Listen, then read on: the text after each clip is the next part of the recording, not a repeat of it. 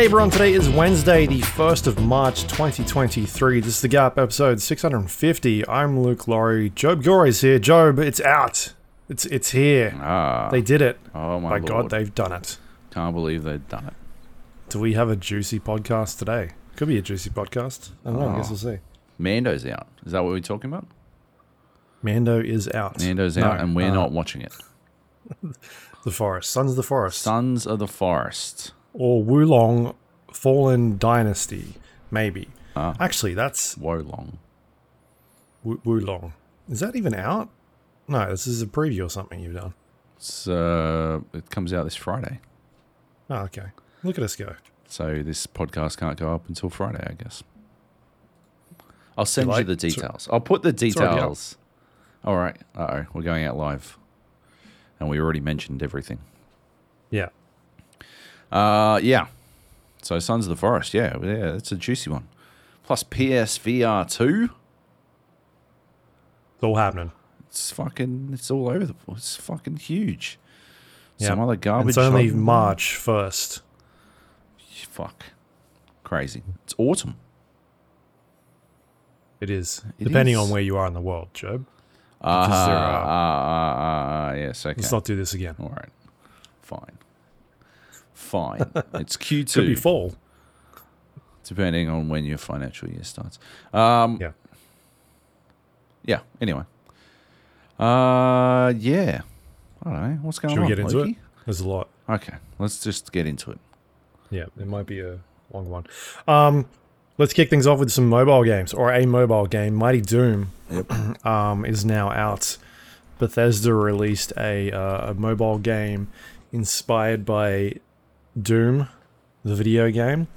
Uh, it's a top-down roguelite where you are battling against the demons of hell, um, working your way through levels, unlocking new gear and equipment, and uh, trying to progress further into the game. Uh, it is a clone of Archero. Archero. We, we've, Yep. Archero. Uh, that we've played. Uh, we talked about on here a, a couple of times. Yep. I was like, basically when I fired this game up, I was like, oh, the the people that made Archero um, made this Doom thing. Uh, it's, no, they've. I don't think they have. I think Bethesda's just like, Oh. fuck you, we're cloning this. Um, it's it's basically an exact copy of that game. When I saw Mighty Doom announced, you know what I was thinking? The first thing I thought was like and and I saw some screenshots, I'm like, holy fuck, that looks so much like Archero. Uh the first thing I thought was, why wouldn't they rip off Vampire Survivors slash Magic Survival? Why would they? Because that, in my mind, that actually lends itself pretty well to the Cool. Doom universe, you know. And it could be. There's a cool. reason why. Why is that? Because this is riddled with microtransactions. Uh, uh, yeah, they, they do that in the in the survival, the vampire survivals, magic survival uh, genre. They do microtransactions. You can buy stuff like that, but uh, probably not as many opportunities. Has it got Has it got energy?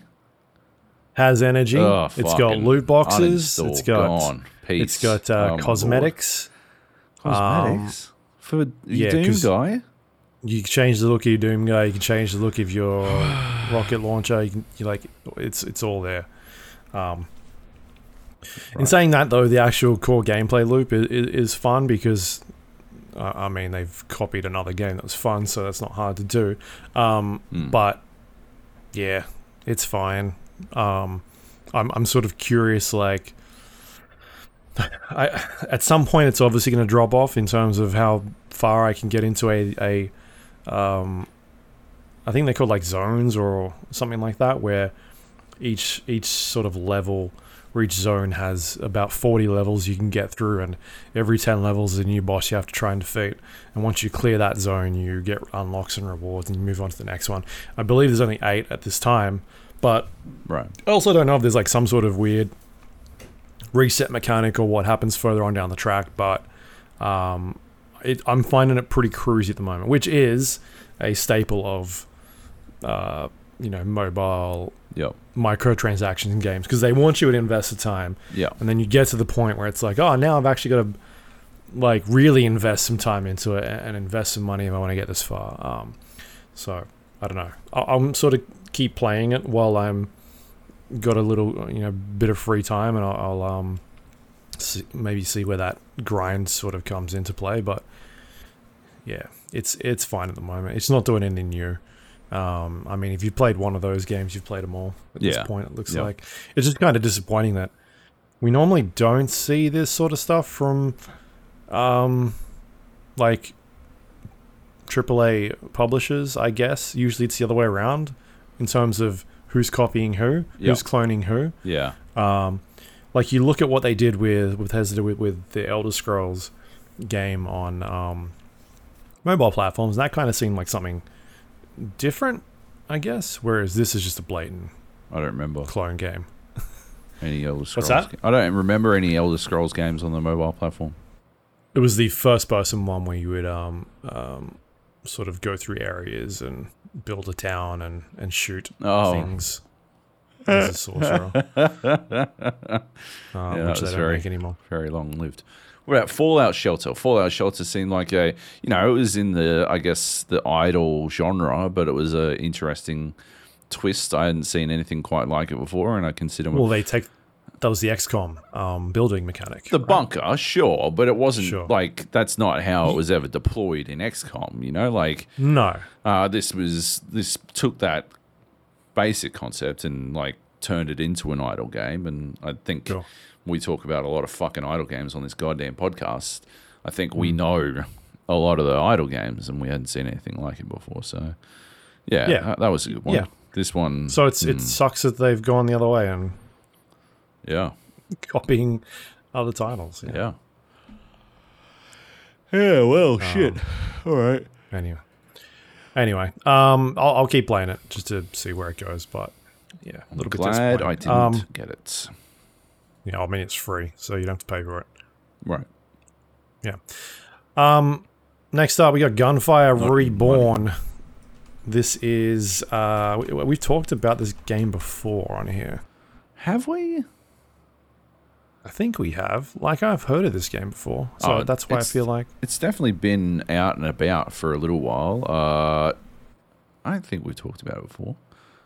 Um, it's Maybe not. it's a it's a first person shooter roguelike uh RPG, I guess. You know, it's uh you go into the you know each of these levels and you um you unlock uh new guns or you unlock you find guns and those guns have different like abilities and you unlock different like power ups you've got like a certain you've got a set like of abilities. Like uh, the base dude has a grenade that does poison damage or what do they call it? Like i can't remember the fucking element. They've got some name for the element but it's acid.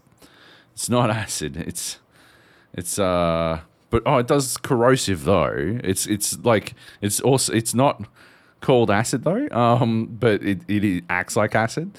Uh so the name for it's something like poison and the Corrosion. action Decay? is something like acid. But anyway, decay. That's Just say corrosion decay. decay, yeah. Um so um yeah, you've got you've got that, you've got fire, you've got lightning, um so you got these grenades, you throw them out, they do that. You've got this like ability that you can shoot out and sort of chains people in place, does some damage.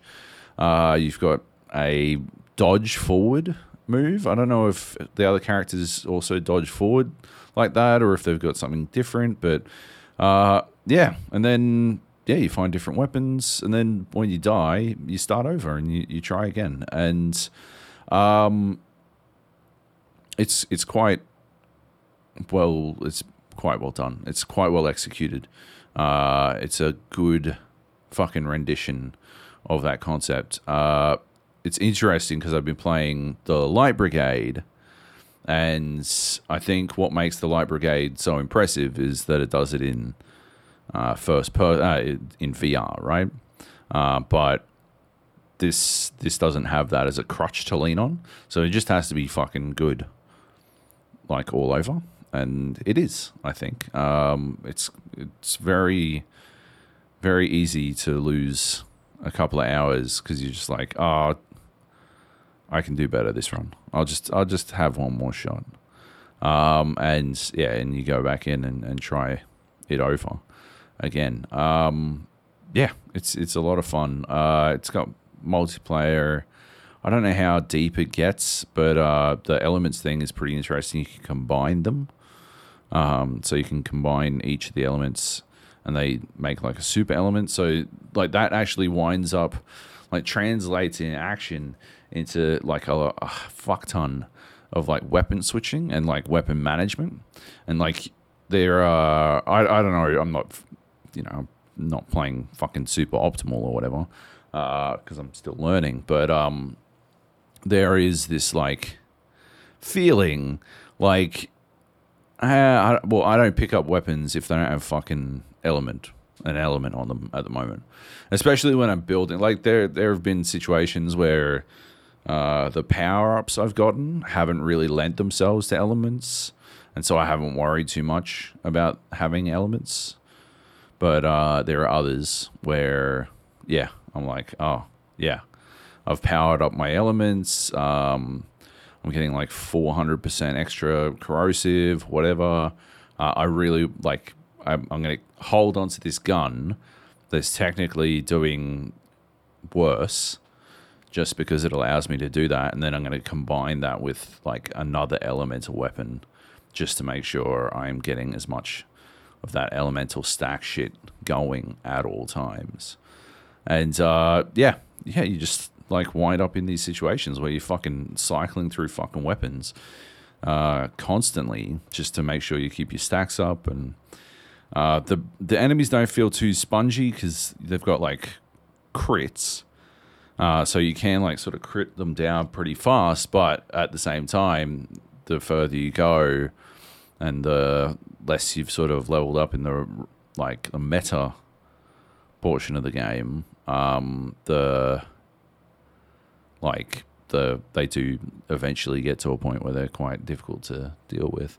Um, I, I don't know. I think it's real good. Like I'm, yeah, real impressed. Having a lot of fun. Um, This is on um, it's on Game Pass as well, right? Maybe that's where I've seen it. is it Oh man, I'm fucking fucking? screwing up today, aren't I? No, it's on Game Pass. Yep. Oh, okay, yeah. All right. Well, there you go. Did you buy it? Yep. I've had it on my fucking wish list for fucking ages. Um, and yeah, I picked it up. I wonder, I'd be interested to see how it goes, uh, like cross play between Steam and, uh, and Game Pass because I don't know, loads of fucking loads of games have fucked that up before, so they certainly wouldn't be the first. But I didn't know it was on Game Pass, so I just I don't know from the outset. Yeah. Anyway, Yep. Uh, I think it's real cool. Yeah. Nice. Yeah. Um, all right, that's uh, Gunfire Reborn. It's available on, on Game Pass, or you can you can also buy it as well on the store. Um, Yep. yeah, check it out. All right, let's talk about some uh, PlayStation VR 2. It is now out. Um, PlayStation sent a uh, re- review unit over um, over to me, and I've I've had a chance to to spend a bit of time with this thing. Yeah. Um, we've always talked about this hardware a lot. You and I um, have been knee deep in VR since the age of um, it was announced. Like you were in a VR movie, weren't you? Um, Lawnmower Man. Oh, that's true. That is true. Yes. yeah, you're the, the pioneer of VR. With old Pierce, my mate. Yeah, Yep. yeah. Um, yeah. Gold. I was. I didn't Right. know where you were going. I can't believe I didn't see it coming. No, Yeah. fresh, fresh Lawnmower Man Very reference. fresh reference. yep. Uh, yeah. So uh, you you got into it before me. Um, Yep. with the the Rift. Was it the Rift? No. No, Vive. Vive. Yep. Um, I've got an Oculus Rift 2. Yeah. Uh, uh, sorry, Oculus Rift S. S. that I've been using, um, which is uh, it's the type of thing where it's it's really hard, and I think we'll talk about this later. Like it's it, it's a piece of hardware that is hard to explain to people how well it works until they actually put it on their face. I remember like Nintendo the Nintendo 3DS was was one of those things that was like until you saw it in action, it was hard to relay to somebody what this thing was and how it worked. And Nintendo even had a problem of like, how do we market this to people? Yep. Because it's a device that is supposed to render things in, you know, th- 3D without, you know, having glasses on when we had that, went through that whole phase, right? Yep. um, and like being able to market it was just a nightmare for them.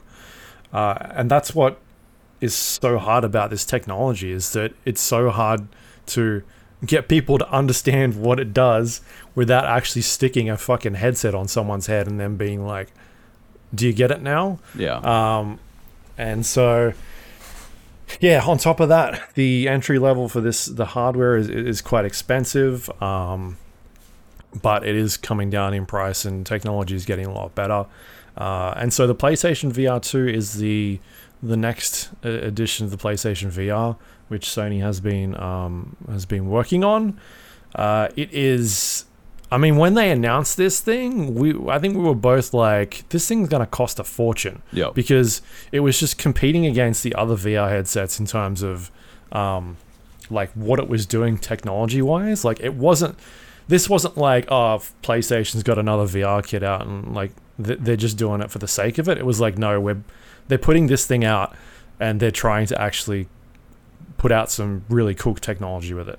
Um, yeah. and and I guess the uh, I I don't think it's as expensive as what I imagined it was going to be. Like it's still lower end in terms of some of the uh, the higher tier devices that you can get for your computer. Oh, dude, have you Uh, seen how much how expensive that shit gets these days? Yeah, upwards of like two thousand dollars. Upwards of the price of your fucking graphics card, dude. Like seriously, Yeah. you can get there's an 8K set out at the moment. Right. Like Hmm. insanity shit. Like and that's consumer grade as well. There's no way it's put it's actually delivering. But yeah. Right. Yeah, and that's the thing, right? Is I think their price point in terms of what that area is that they're going for, they're going for the you know, they're not going they're not going for 8K, but they're doing like high tier um technology and they're going to they're trying to compete against some of those really good headsets. And I think the price point is pretty um competitive for for what you know they're doing. But it is also still in Australia a 900 dollar um you know spend uh which is still hard for, for a lot of people to swallow right because Yeah. you've got this device but then you also need the hardware to run the thing um, and that works on both ways you need if it's on playstation you need the playstation console if it's on pc you need the the the, the pc hardware unless you're going with the the you know the ones where it was the um, either using your phone or having like the wireless sort of stuff that had it all built into their headset. Um, but those ones weren't as um, upper class as, as some of this hardware that, that is out today. Yeah. Um, and so, like, PlayStation's in this uphill battle where they're trying to push this technology and get into the market, but at the same time, it is still a very niche market because it's it's a it's hard to get into for, for the regular consumer. It's it's so expensive, uh, and then on top of that, like I said before, it's hard to convey what this stuff does until you actually put the thing on, and then you kind of get an idea of, all right, yeah, this is really cool. Yeah. Um, and so yeah, I mean that was an interesting thing of like having this thing in the office and, and watching like a dozen people play with this thing and being like, holy shit, like this is amazing. Yeah. Uh, and like seeing one after the other, just being blown away at what you can do with this uh, with these headsets. Um, and so yeah, I've had a, a couple of days to play around with it. There's a few games here that I'll I'll talk about, but in terms of the technology itself, um, it's it's running basically uh, like 2K uh, resolution on the um, uh, on the display. It's an OLED screen, which is um, which is nice. The, the the screen I think on the the one that I've got is just a, a LCD sort of screen. Um, it's got a really high refresh rate on this thing. Goes up to 120 hertz, which is awesome for the games. It'll it'll hit that.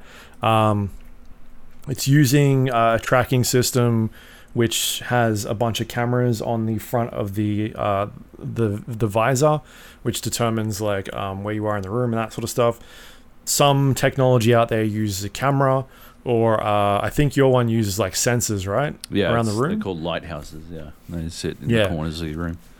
Yeah, the Valve Index has something similar where you Yep. set up these sensors around the room and it tracks your 3D space, like in terms of where you are, that sort of stuff. Um, so this one's using the cameras that are in there and the gyroscopes and everything else that's in the the visor. I'm pretty sure the Rift S Hmm. and the Vive and Vive Pro also all use an array of those cameras as well. Yeah, Like, yeah, I, I'm pretty sure, but the technology to just use those cameras didn't exist until maybe the Quest 2. Hmm.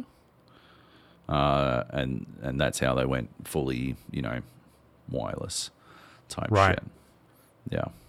yeah. Because the Um, Vive definitely has a fucking camera. I know that because every time I fucking, every time my uh, Windows updates, Hmm. it decides it's the primary fucking webcam, and so Right. I'll, I'll turn like, if we try to do if we try to do this fucking podcast after I fucking Windows update, you get to see a fucking picture of whatever the fuck my Vive is looking at at the moment. Usually a wall. It's just fucking weird. Uh, but yeah, it does use those cameras. It's just uh, not as important as the lighthouses. Sorry, just to clarify, just in case we, I know, I know, we've got a lot of pedants, pedants, pedants, pedants listening, pedants, like fucking people who prey Pet on dance? people who prey on like underage ants. anyway, did you say Ted Danson? Head dance. Fucking. You got a you got the freshest references today, don't you? Fucking there you go. Cheers to Yeah. that, eh? anyway, Right. Um, so yeah, the the Rift S, I got that when I was in the US, so that would have been like 20, 2019, 2020-ish. yeah, Um, so it was fairly new technology.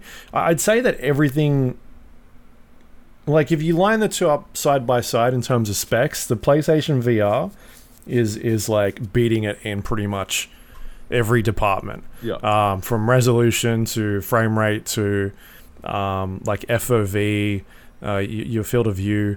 Um, it's got uh, it's got like a rumble um, sensor in the the headset, so when I hit a wall in Gran Turismo, the thing shakes. Um, I like that's not in, I guess the headset that I've got. haptic feedback, Um, right? Yeah, it's got haptic feedback stuff in there. Um, it's it's uh, it's got eye tracking technology inside of the visor, which is extremely cool. Um, so you basically set it up by looking at a series of uh, markers on the screen, and you like kind of follow it around with your eyes, and then you can use that in games uh, to either you like um, so it, I, I think I've heard, I've seen people compare it to like uh, being able to use it as a like rather than aiming at something using a controller, you sort of just look at the thing and then it knows where you're aiming. Um, so you can use it that way, and I think Rez Infinite does it, or there's an option where you can use it in um, in that game. Right. But the way that I've seen it work and something interesting is like being able to use it with inside of menus. Uh, Oh, and just okay, like yeah. look at the thing you want to get to in a menu menu and press the button Nice. that's really bizarre and weird to be like being like looking at graphics options and the cursor is on there automatically Yep. and you press it and then you're like looking through these menus and You all the menus are like on your like on your controllers, right? yeah you press like Yeah. X on the controller and then It's you're like, like looking through these There was there was a game where you had to like hover, like you'd For look and you'd hover for like three seconds, and that would activate it, and yeah that sucked. But if No, you if you're looking and and you're grabbing or like activating, that's fucking cool. yeah And so I, I, you basically like look through all these menu items, and it's like ticking through each one you look through, and you're like, oh, okay, this is kind of bizarre that I can control the thing on the screen with my eyeballs, and it's pretty freaking accurate. Yeah. Um, like I didn't have any problems where I'm like, oh, that wasn't the thing I was trying to change. Like it just it just worked, which is super impressive. Um, uh, so yeah, uh, it's got that sort of stuff in there. Um, it's got the pass through technology. I think it's called pass through, maybe, um, where you you can press a button on the headset. It'll show you everything that's around you in real life. Uh, what? uh, in terms, That's cool. does he does yours not have that? what? No. Oh, okay. No, my um, my Rift S does that as well. Yeah, so right. you've got the headset on, right? Yeah. And you press a button on there, and it, it basically switches on the cameras on the outside, or a camera on the outside somewhere, Right. and it shows you like the world in front of you. So like I can walk around with the headset on and talk to people. I gotta look up if it does, because it doesn't have that camera, right? So that's yeah. that'd be fucking hilarious if it did. And I've never Um, used it because I fucking I like like there's like a sliver. Run into shit. There's well, no, I definitely I fucking I punched my fucking rowing machine the other day. Uh, like I thought I act- actually thought I broke my fucking hand. Um, but no, there's there's always like a like millimeter gap between because of the bridge of my nose uh, and what, the way it sits. There's like this gap. This- hey, that's the name of the show. Uh, there's this tiny space.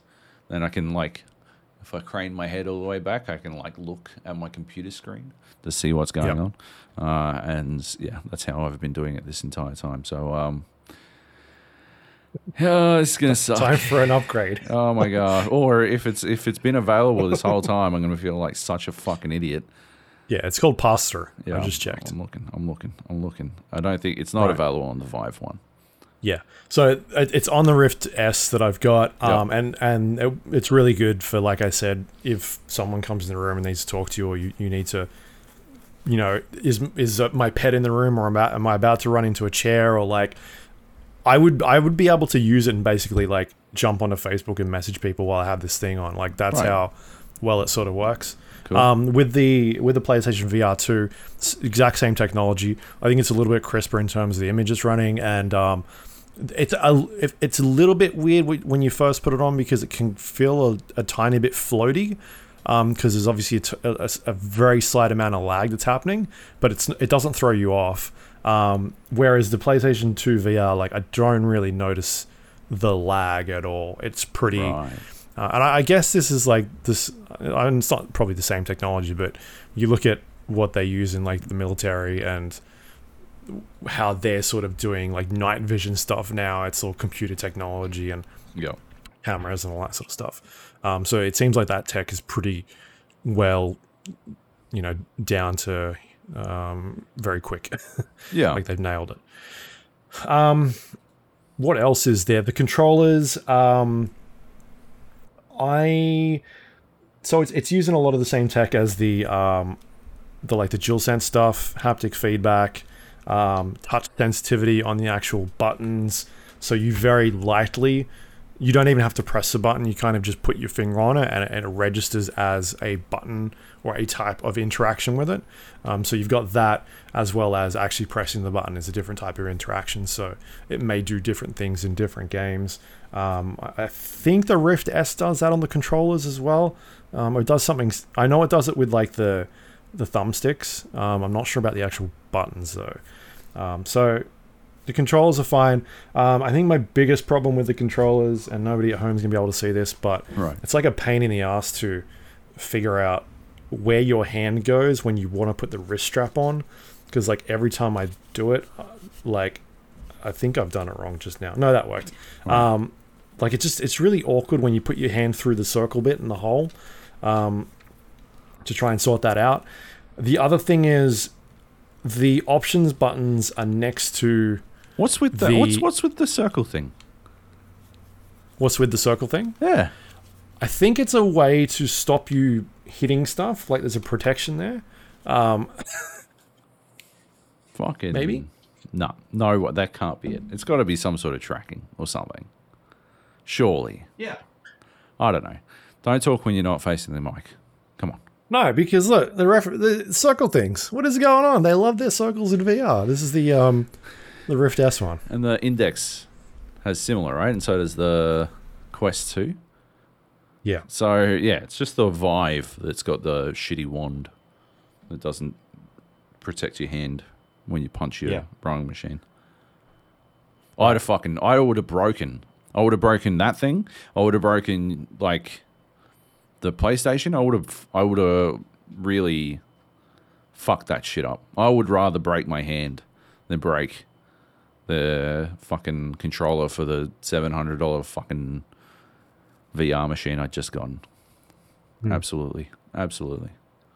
Good God. Right.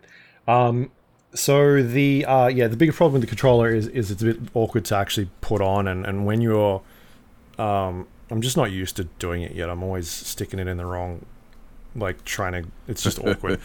Um, the other thing I don't like about it at the moment is the options button or the uh, the share button is next to the thumbstick, and, and I've had occasions where I've accidentally hit the screenshot button on the um, controller and it being like taking a screenshot.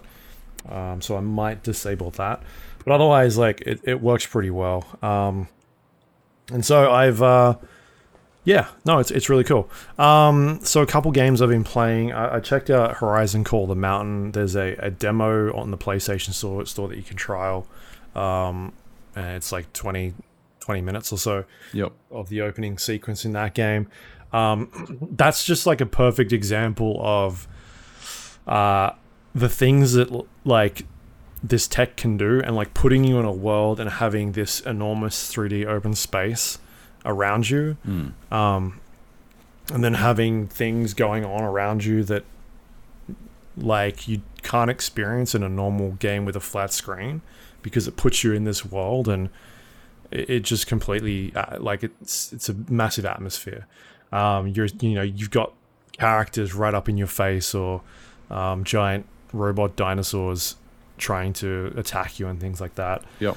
Um, and so th- this game basically starts off with like a boat ride, and uh, you know, of course, I'm like trying to put my hand in the water and do all that sort of stuff, and the controller's vibrating as I put my hand in the water, and you kind of just sit in this uh, canoe as as you're uh, taking in the scenery around you. Things go bad, the boat capsizes, and then you can then run around and interact with the environment. You're climbing up walls, doing all the VR VR stuff people love to do, um, grabbing onto vines. You eventually get a bow and arrow, um, and the way that works is uh, you hold it with one hand, which I am uh, holding that in my left hand. Uh, you grab behind you to gra- to to get an arrow, which is by the looks of it unlimited arrows. Uh, you stick it on the bow, pull back, you aim, shoot things, uh, and it works extremely well. Um, surprisingly, very well. Like things that I want to aim at, generally it's going in the direction that I want to try and hit on, and it's just super satisfying, especially when there's a target really far away Right. um, that you can hit. And the game has these targets set up around the environments that, like, are collectibles, and you trying to shoot them is part of the, you know, one of the challenges you can do. And so you can spot it off in the distance and, you know, try and fire a bunch of arrows at it. Uh, they've got a ton of stuff set up around the environment that you can just fuck around with, and I spent like 15 minutes doing that, picking up um, all sorts of musical instruments and hitting uh, cymbals and playing on fucking drums and bongos and picking up uh, torches that you can light on fire and was like trying to juggle these things like Yeah. stupid shit that that developers are like it's VR baby this is what it needs so they've gone down the checklist Yep. of you know here's my wall painting uh, that I spent like 10 minutes drawing on um, there was like a paintbrush and a bunch of paints all around Oh yeah. and so I picked up the paintbrush and started painting stuff. And I was like, what if I use my fingers? And I put my fingers in there and that worked and started like painting with my fingers, all that fun stuff. Found a box, picked up the box, started collecting items, you know, Half Life Alyx style, just walking around with them, doing stupid shit like that.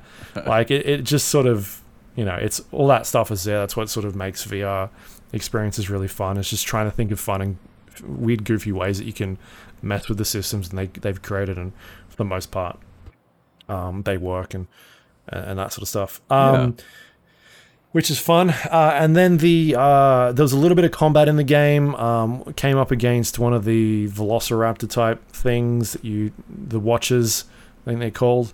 Um, these combat encounters are that the way they work is they're a bit more on rails in terms of you not you don't have the freedom to just run around wherever you want uh, and Yeah. teleport wherever you want.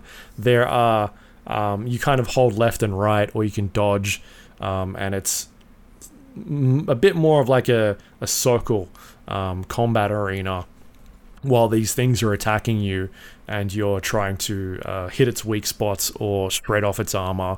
Um, and that stuff is, you know, that particular fight, again, it's kind of satisfying when you're dodging out of the way of this thing and grabbing arrows from behind your back and firing off and hitting them in the correct spots and watching its health go bar or like things fall off from um, from its from its body as you slowly whittle it whittle it down. Um, so like that felt really satisfying Yep. and uh, and then like picking up um, items from the thing you've just downed. It's that very much Horizon Zero Dawn or Horizon Forbidden West thing where you're like scavenging parts from this thing to to do upgrades, and it's got that element in there. Um, yeah, and that was pretty much most of the demo I played. It's a really nice looking game yep. um, because it's very like it's just the only other game that I've sort of played that is like that is um, maybe Half Life Alyx, where you put you in this environment. You're like, oh, there's big fucking buildings around here, and, but it's also because the level of detail that they go into is so yeah. um, like top notch. Whereas there are other games like that in VR, but it doesn't have that art design or that aesthetic to it. It doesn't really make you feel uh, like it could be a little bit cartoonish or or that sort of stuff. Well, Boneworks is super, you know, lo-fi and untextured and whatnot. You know, like Yeah, But it's a trade off, right? You you Yeah. either have these giant levels where you can go anywhere and do everything with like with fuck all detail, or you've got these small arenas where you like you can really get into the nitty gritty of what's in front of you. Hmm. You know, like yeah, yeah. It's a huge it's not it's not like regular games, you know? no, You don't have that sort of yeah. no. Like, there's no way I would play. I mean, yes. 15 years ago when I played Half-Life 2, I picked up all the physics shit and Yeah. shooting, you know, throwing things at walls and all that sort of stuff. Yeah. uh, you know, hitting paint cans and all that sort of stuff. But literally, I'm spending like 20 minutes grabbing everything and fucking throwing it off a cliff and seeing how it interacts and, you know, doing the juggling of the torches and just stupid shit. And, and I've played VR games before. Like, I just have fun Yeah. with that sort of stuff. It's just silly. Um, so it seems like it does all that stuff really good. To, like I'm pretty tempted to buy this thing at this point because I had a lot of fun with it. It's Yeah. expensive though. It's like 110 bucks, um, which Right. is quite high. um, And also, you can only buy it digitally. It's not. Uh, it's not on in stores, as far as I'm aware. I, I couldn't see it when I looked before, but I I was quite impressed with. Um, like I had fun with it. So Yeah. that's you know it's a it's a nice uh, showcase of their state this is the game they've been pushing for it and I, I think it does it's going to impress people that haven't played VR before on a console um, they didn't play PlayStation VR the first one um, and that picked this up they're going to enjoy it Yeah. um, the other game I've been playing is Gran Turismo 7 Joab's Sports Game of the Year of last year Of course. Of uh, they uh, released a VR update for this. Yeah. Uh, again, uh, like a bunch of. Whenever we go to a convention and there's VR, it's always there's always a racing game Yeah. like that is because it's just such a good showcase of that tech as well. Yeah. Uh, a- and Gran Turismo 7 does a fantastic job here with its simulation racing Yeah. uh, and putting you in the literal cockpit of a car with a headset on and everything's in 3D and all that sort of stuff. Um, yeah, it's it's amazing in this. Uh, it works really well. I was using my just standard controller to play this game on, sitting in a um, in my chair, whereas in Horizon Call the Call the Mountains, I'm I'm doing uh, standing. I'm moving around the environment and walking and all that sort of stuff. Yep. Uh, one thing that was interesting actually in Call the Mountain was there's a different type of movement style where you can it's gesture based movement, uh, and you can hold two buttons in, and you move your hands like you're running or walking, and Right. that will make you move. That's pretty Uh. I immediately turn that off. Very Oh. gimmicky, but it worked very well, surprisingly, um, to move around, which I thought was bizarre. I just wanted I wanted to use the I, I like using the control thumbsticks and, and sure. locomotion stuff. Yeah. That's what Um, you know. So yeah, yeah. Gran Turismo was um, sitting down on my chair playing that way in my bucket seat while also sitting in a, a car with a bucket seat. Yep. Um, and yeah, it's it's it's it's fantastic. It's um, uh, again another really cool showcase of the tech. It runs amazing in um, in VR, no frame rate hitches, all that sort of stuff. Uh, and because Gran Turismo is that simulation racing or simulation driving game, um, it's uh, yeah, like it just feels like you're in a car, and um, that detail of uh, like being able to look around you, look in the rear view mirror rather than pressing a button to look behind you and oh, what's behind me? Who, who's where is this person, this other car, and uh, whereabouts are they? Like just glancing up at the rearview mirror or like one of the side mirrors and seeing where the cars are Yep. behind you is is bizarre because that's kind of how you drive a car normally Sure. and being able to do that in VR is is strange. Um, and just being able to look at around, you know, where other cars are, um, turn your head really easily to look at corners. Strangely, like, and I don't know why this was, but when I played Gran Turismo normally, I glance at the map quite a lot, like to see what's coming up, and I Yep. didn't feel the need to have to do that here. All right. Um, I would occasionally look at the map to see, oh, you know, this is, you know, stuff is sort of happening, but I never felt like I needed to know what was around the corner. It could be because I've played a bunch of hours and I know the maps yep. already. It's, like it's it's, weird sort to of call in them maps.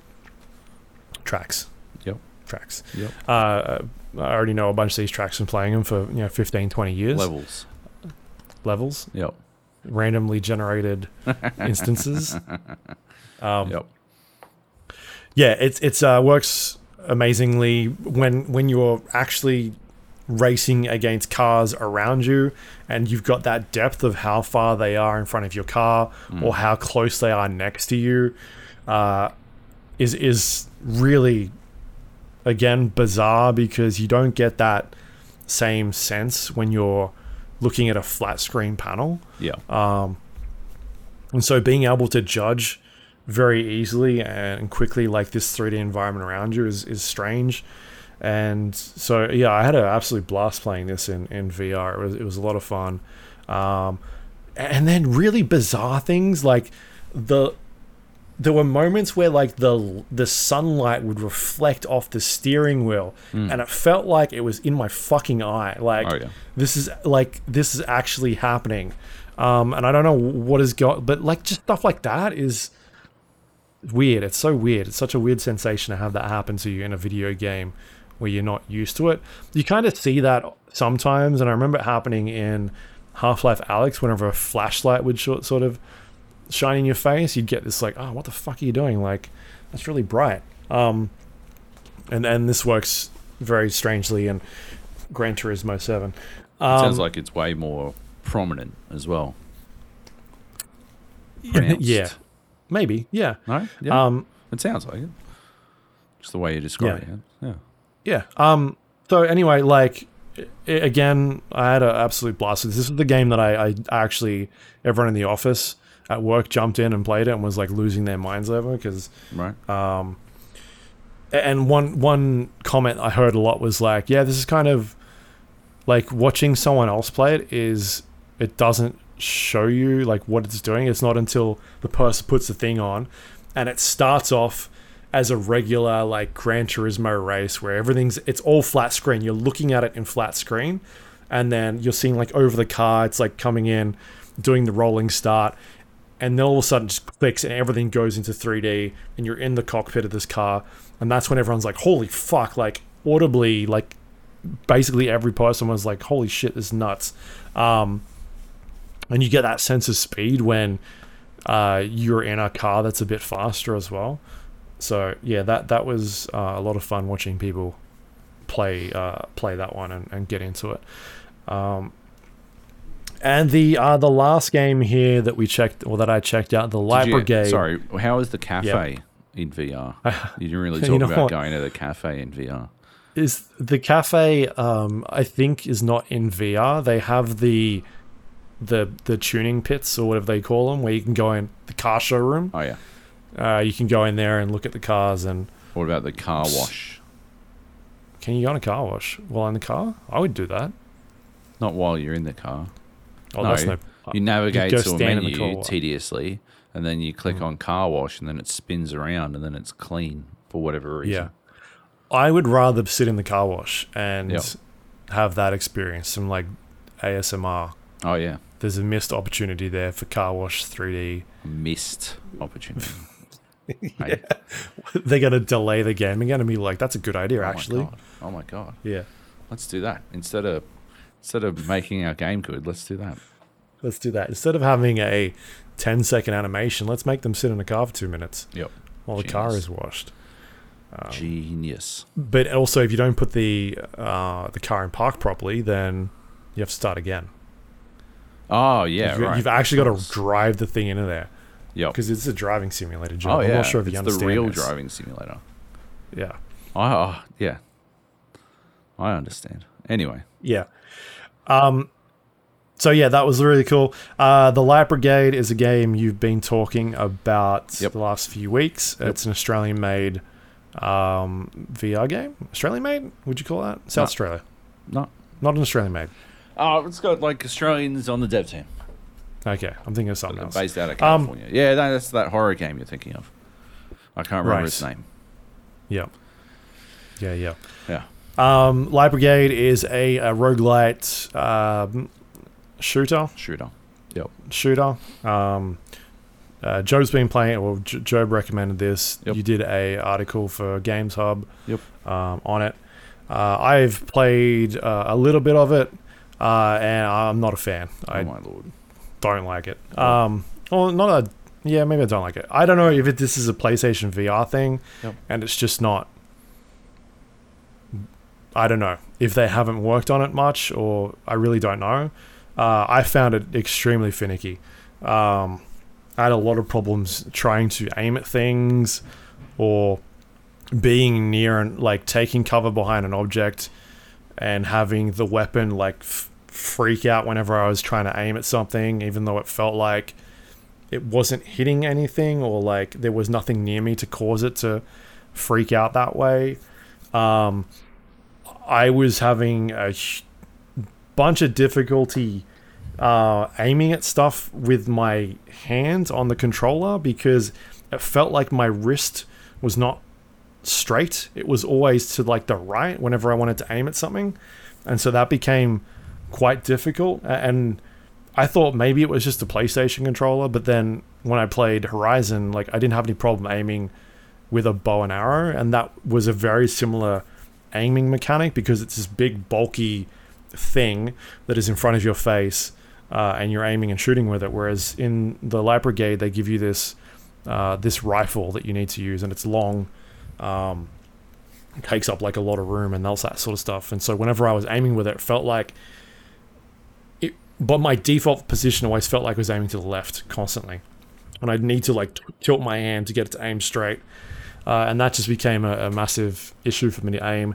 I could never get the sight line to work properly, like as much as I tried, because it's got like a little iron sight on the end. Um, I remember playing like Half Life Alyx and and like uh, uh, Boneworks and using sights in those games and just being being able to like peer down and look at them and shoot something and it would kind of hit where the sight lines were. I just couldn't get it to work on this stuff. It would just like I spent so much time trying to figure out what I was doing wrong. I just couldn't get it to go. Um, uh, and then my very first run didn't go well. I had an enemy get stuck in a a rock, um, and he was just shooting me through the rock the entire time. Um, and I at that stage I didn't know that I could just fucking leave, Oh, and so I was trying to kill this thing, and uh, so that was not fun. yep. Um, I had a lot of problems trying to pick up my ammo and insert it into the actual gun. Oh, really? Like every time, every time I tried to grab ammo, I'd either pick up something that was in the other inventory slot, or it just wouldn't pick up anything at all, and I'd have to like, I'd then have to like physically look down and be like, all right, am I actually grabbing it or like being like directly over it? Um, whereas it wasn't a natural like in a bunch of other games I've played, you kind of just grab in that region and it'll it will pick up the ammo for you, and you just like it felt like it, like a much smoother motion. Um, and a lot of the time, it just didn't work that way. And I'd look down and be, you know, my utility belt would be slowly going to the left more, or or something like that. Um, so I was having a lot of problems with that. Um, yeah, and then I think after I beat the first boss on that next run where I didn't have the game wig out on me, I was just like, I'm not into this at all. So I stopped playing after that part. Sounds like you bad. Because I, no, well, I beat that boss Right. first go, Yeah. and I was just like, I don't, like, I'm not having fun with that. I'm just peeking out of the corner and shooting this thing, like, really quickly. Um, yeah, and I just wasn't having fun with it. So Yeah, I sounds like there. bad. Sounds like you bad. Sounds like you bad. sounds like the game is not Sounds very like good. you're bad. I mean, it might be that they haven't worked on it much. On I, I don't know if it was the control system on PlayStation VR or if that's just how it works. But I, mean, I had a it's definitely not bad how it time. works. I didn't have any problems aiming at shit. Uh, Hmm. I like was playing hard mode, definitely. Like I was playing on extra hard mode because the Vive doesn't have the buttons that every other VR controller has. The wand doesn't have like it only has a limited amount of uh, buttons, and yeah, it just doesn't have all the buttons that they've mapped to shit. So uh, yeah, I uh, I was I, I couldn't do a bunch of stuff. I had to find other ways to do things. There's a class where where you like you get pistols and uh, you're supposed to be able to like press a release and drop the mag and then put a new one in. And you and then you you know slide the the rail back and then you can fire again. I didn't have a button for that. I had to like pull the mag out and drop it, but that's pretty finicky and stuff. Um, they're you know there are I think a eight man, eight person team. Um, you know, like they're not they're not huge, uh, but yeah, it sounds like maybe because I know Kleb was having some problems as well uh, with his he was playing on PSVR. yeah, Um, yeah. It sounds like maybe they don't have, I don't know, the PSVR on lock, PSVR Oh. 2 on lock. Um, but I got through, I, I finished it on the hardest difficulty without the ability to do a bunch of shit. And it turns out like the, the button is required for some extremely important shit. Uh, later on, and f- like workarounds mean you just sort of fucking deal without. Uh, so I, you know, yeah, I was playing a, a gimped version of the game, and I still had fucking loads of fun. I may have had more fun because I was playing a gimped version of the game because I found it fucking easy, and like I could I could go for another two fucking difficulty levels to be honest, um, before I think it would be challenging, um, at least. But uh, Yeah. yeah, it's it sounds mostly like like the the wibbly wobbly, not being able to aim down sights. The the entire what made me enjoy the game was how I didn't even feel like, like- except when they were super far away, uh, Yeah. like sort of at the very edge of my uh, view distance. Uh, I could just like then I'd have to really fucking line them up. But outside of that, I'd just fucking point and shoot at cunts and they would fucking die. And I don't think there's a lot of um like assist going on. no, I uh, don't think there is yeah any. So it just I'm meant that I'm was just fucking I was just blapping cunts, right? And that Yeah. that felt fucking rad, right? Rolling through with a Giwi or uh, like the first level, the Giwi. I like the Giwi, right? And I was pleased to have it uh, as my opening weapon. But you get like a once you hit rank five uh, as the rifleman, you can unlock a new class. and uh, he's got like that. That one's got the SMG, so sort of rapid fire. It's a completely different play style. You sort of get up in their faces and just sort of. You, I I play it like it's a fucking, a fucking Mac 10 type thing, but it's a Yeah. and then the next one's the Pistolier, which I had to play super fucking slow. And then the one after that, you get the fucking STG 44, which is a fu- the like the the ver- prototype of the modern hmm. assault rifle.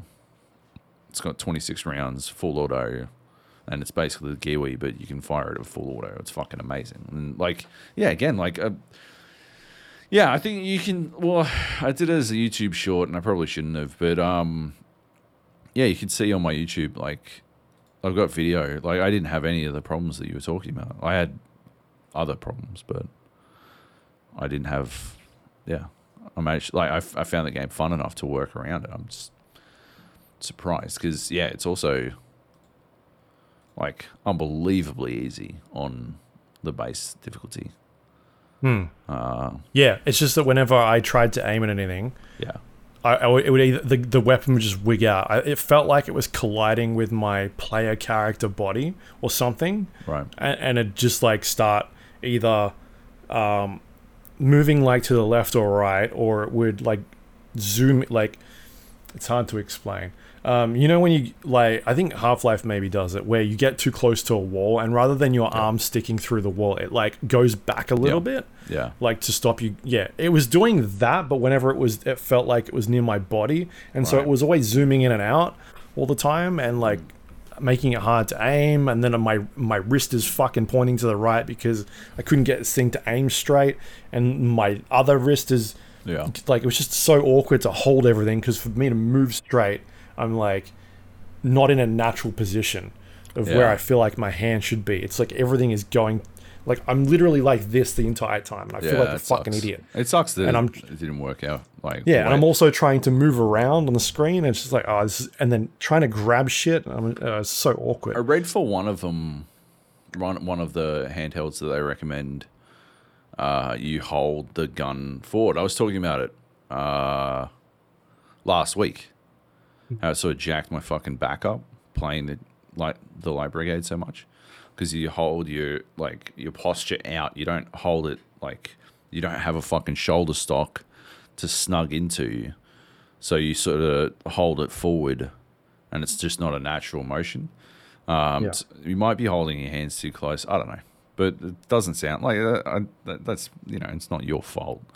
I yeah, it sucks that you didn't have a fun experience because I had fucking loads of fun.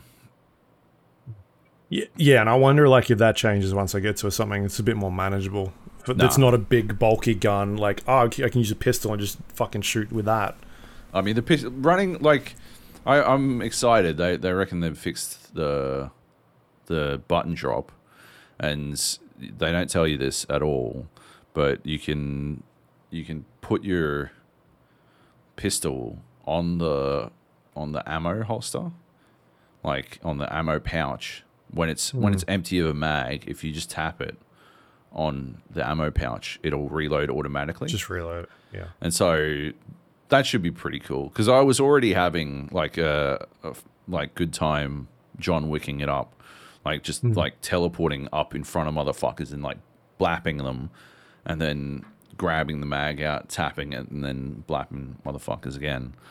Um, yeah, that that shit's already pretty cool. So being able to like just drop the mag or like I have I think I don't know if I used this clip, but there's a there's one where I like just fully dropped the fucking gun and pulled out because the Pistolier has dual dual pistols, but I only ever used them one at a time. So I I shot this high level enemy and then I dropped the fucking gun and then I like fucking draw my other pistol and finish him off and it was fucking sick. It felt fucking badass. Like probably the closest to game. That's the problem, right? Like I've had I had an experience that well, I had a couple of experiences in this game that remind me significantly of like my favorite ever VR experience, which is fucking Superhot uh, VR, but you obviously haven't had that, so it's yeah, it's gonna be completely different. Well, no, I have. It was just in Call the Mountain, me throwing shit off the cliff and like frisbee.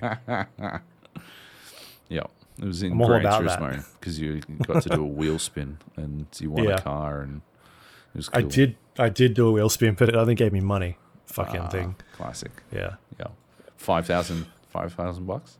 I was like fifteen. Oh, look at you, the fucking the big winner.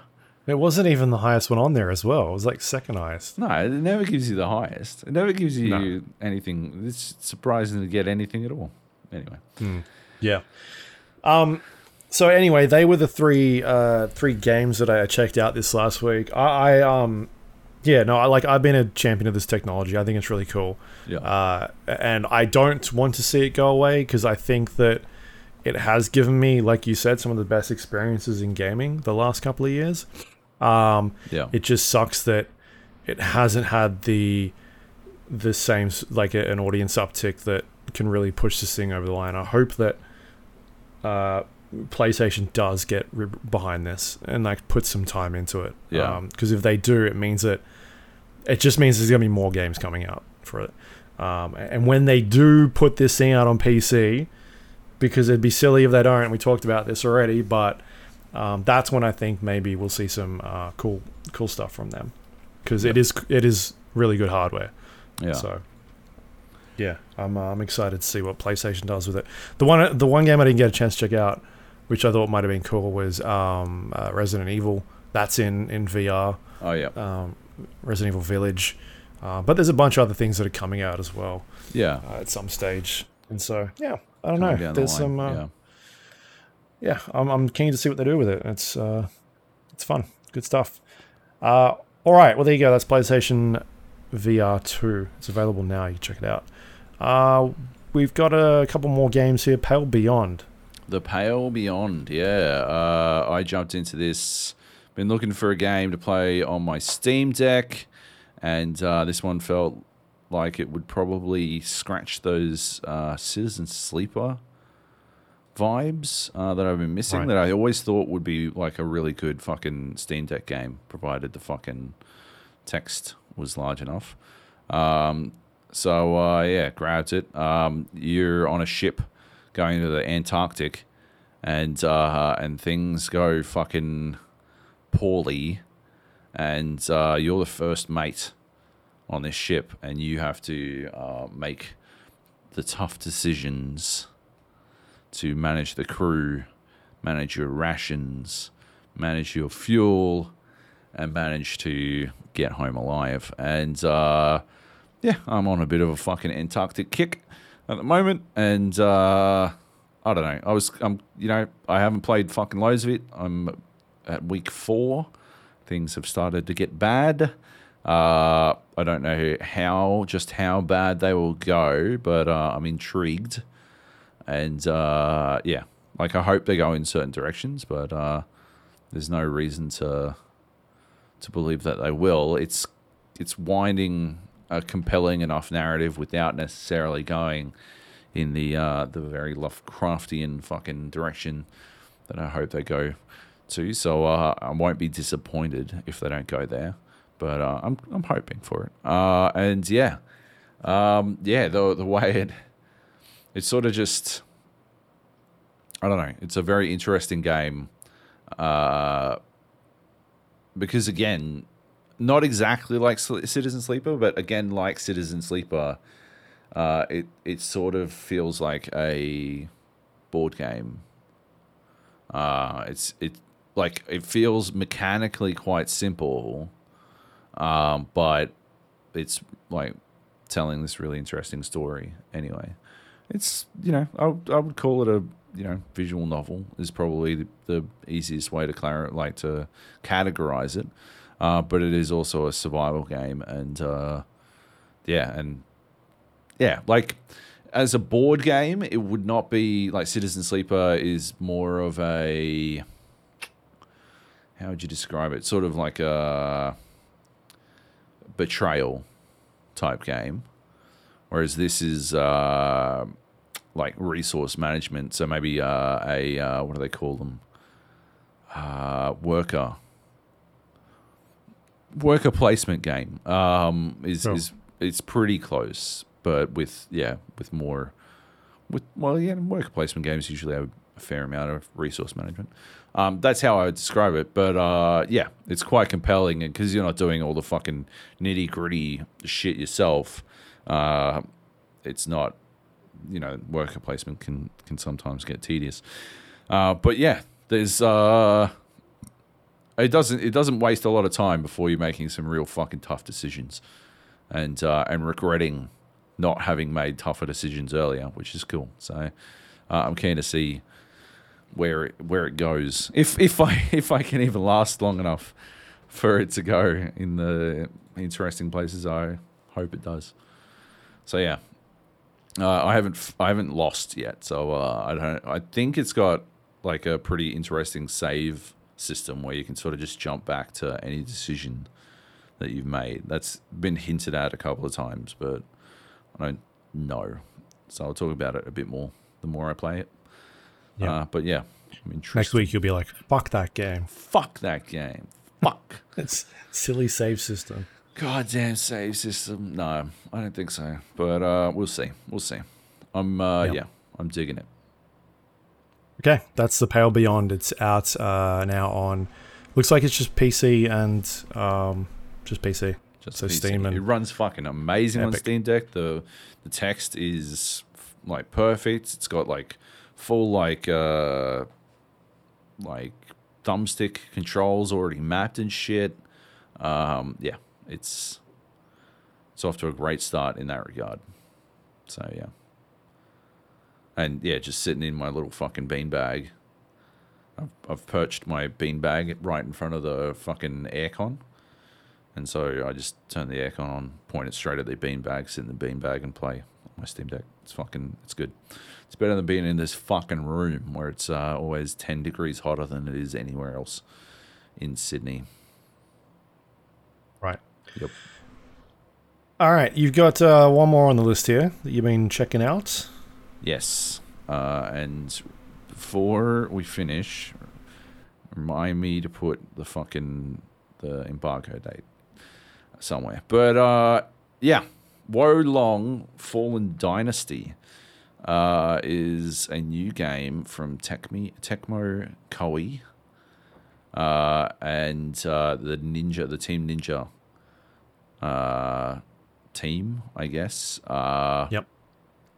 and yeah, it's a um, it's a I don't know. They did Nioh as well. Nioh, Team Ninja did Ninja Ga- Gaiden is is what I most commonly uh, associate them with, but uh, they did Nioh as well uh, a couple of years ago, and um, I I liked Nioh. I didn't love Nioh, Yeah. uh, but I, that's N I O H. In case my pronunciation makes it too vague for you, but um, yeah, I uh, this this is more soulsy than uh, than it is. I don't know Ninja Gaiden-y, but uh, I tell you what, I've rarely seen a game put out a worse first impression than this one. Uh, holy fuck! I am three hours in, and uh, I I reckon at least an hour of it was spent on the first boss, the very first boss. Uh, because you're bad at games. uh, might be, might be. I might be like you at the Light Brigade, but for Souls games. Um, yeah. Uh, no, I think people are in for a fucking shock unless they fucking they nerf the fuck out of this boss. I it has there's no reason for it to be as difficult as it is unless there's something I'm missing. First, like the first the first mistake, the first problem was I didn't find out how to block until the second time I died to this motherfucker, to this boss, right? It's not one of those, it's not a fucking Souls game boss where it's the first enemy you fight or, you know, You're supposed to die. fifth enemy or you're supposed to die or anything like that. Uh, you do, like, it actually tutorializes you, it walks you through a bunch of shit. As far as I can tell, it neglects to tell you how to block, instead tells you how to parry, and then uh, you run into the boss, and that's that's it. You're you're done. Uh, it's something off with the collision. Uh, I noticed multiple times uh, that my strikes were not connecting uh, like they, they should have been. Uh, and I've been hit by strikes that absolutely didn't hit me. Um, it, the fucking the boss arena has these stone pillars uh, that you duck behind, thinking they'll do anything at all, and they do not. Uh, if the if the weapon doesn't just straight up pass through it to hit you, um, then the boss just warps around so that it can make contact. Um, so that's fucking trash. Uh, and then when you, oh yeah, and oh, it's a two phase boss fight right from the very get go. My least favorite fucking thing in fucking Souls games rears its head, and it's a two phase boss fight. And this dude, um, he can now knock down those pillars, but they're made of blocks that are so large that they obscure the entire fucking screen. So if you happen to fucking be behind, like you just have to stay away from the pillars at all costs. They, they don't protect you in the first phase, and in the second phase, they make they blind you. They literally fucking blind you. Um, you've got this like stagger system. You can interrupt his attacks in the first phase. You can't interrupt anything in the second, uh, but it's inconsistent the way it, it works.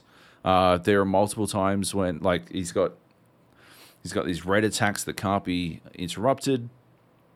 Um, but also you can dodge them and you can parry them and also there's an inconsistency about how that's treated. Uh, and then uh, what else was there? There oh yeah you've got your fucking you got this dude next to you blindfold boy uh, i think is literally his name. Uh, and he runs around and he's like he he actually helps you because this this game is sort of like it's it's like I think it's got like Musou vibes, like uh like Dynasty Warriors type shit, where you've got like you can like recruit people to like help you out, and by default you've got this fucking blindfold boy, which like yeah, cool. Um, but like he's not helping. He's piss ball in the first phase. He piss balls at the fucking at the boss, right? And then like gets in between you and the boss while you're trying to attack. So your attacks don't connect, but you need your attacks to connect or you won't fucking interrupt this motherfucker. And so suddenly he is like literally just a detriment. And then like he will be running in and blocking your attacks, which do maybe like 35 damage, and then the boss will attack you, not him, and then he'll be like, "Oh, get behind me! I will protect you while you heal." And then he'll attack and he'll do seven damage. You're like, "Well, that like, what do you just? Can you just fucking not, mate? Like, I'm begging you to just fuck off, right? Like, Jesus Christ, you are worse than useless." You are making this entire fucking fight harder. Then in the second phase, he gets knocked out and uh, you don't have to put up with him anymore. But it doesn't matter. Uh, went looking online, asked around to other people to find out what the fuck I'm supposed to do in this stupid fucking shit. Uh, and managed to, uh, I talked to Leo Stevenson from Power Up. Uh, he's been playing it. He told me the way he beat it was uh, you can sort of like level up. You can go grind enemies but you've also got this like morale thing, uh, morale system where like when as you kill enemies, you build morale and you become more confident. And someone with like ten morale will do more damage than someone with five morale, like to someone with five morale, right? So he said the way he did it was he went and built up 25 morale and then he like two hit the first phase and like pissed in the second, but uh, he had a lot of trouble because in the second phase you need a specific thing to occur, um, and and the fight can't end until that happens. So uh, he had to like fight around until he could make that happen. Uh, I was like, oh yeah, okay, fair enough. I just did it. I just did it properly. Uh, I, I went and just did it at level ten morale, which is the same as the boss, and I sort of see where like he was having problems because you need to build up this fucking like you've got like your summon ability and you can summon I think it's a fucking horse or something. I don't fucking know. Like a horse. But you are the horse. It's not like you summon a horse like Torrent and you ride around on a horse. It's like summon a horse like you're summoning fucking Bahamut Werehorse. fucking Final Fantasy or some shit. Yeah, werehorse. Right? Like uh fucking Yeah. Like and this and the horse does damage, right? And you're like, why have I got a horse? Couldn't I have gotten a fucking good Like a animal? Yeah, right. Like, well, we're fucking were the muskrats all taken or something? Like, what the fuck is going on here? Like, is there not a wimpier fucking animal? Fucking Jesus. Anyway, um, all the all the all the horse horse boys and horse girl listeners Yes, so many emails. uh, they're fucking we're done we're cancelled we're so cancelled anyway um so yeah you got to summon this horse but he, you can't do that until you've done uh, a certain amount of these staggering attacks to the the boss in the second phase so he was walloping but like the the boss wouldn't die until he did a certain amount of these staggering attacks. So he was like, turns out you aren't actually supposed to go and fucking grind your way up to morale level 25. You're supposed to do it the way I did it. It's just an infuriatingly fucking like clunky fight. Uh, and yeah, it doesn't make any sense to me. Like he's got to have, I reckon he's got to have around 3000 HP in his first phase and hard to tell in the second because I wasn't really paying attention uh, to how many hits I was landing anymore. I was literally just focused on parrying hits because that built up his stagger a lot more.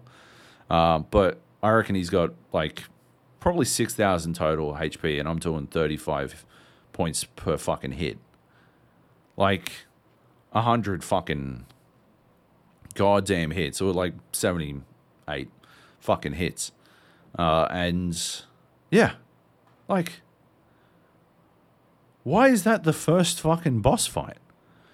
I didn't fight, I haven't fought anything like that before.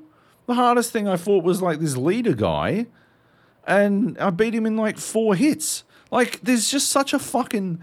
It's this. It doesn't make any sense to me, right? Like they're going from fucking zero to like light speed, not zero to a zero to fucking light speed. And it's like, yeah, motherfucker, this is a Souls game. You fight hard bosses in Souls games. This one has two phases. And you don't even have to kill him all the fucking way if you can get your fucking horse out fast enough, cunt. So I think we're going easy on you.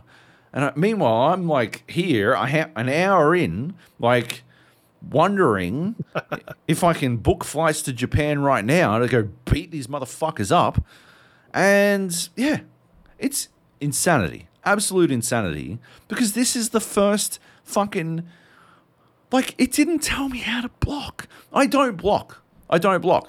There's no point, right? Because your parry does the same thing as your fucking block, except you take no fucking damage.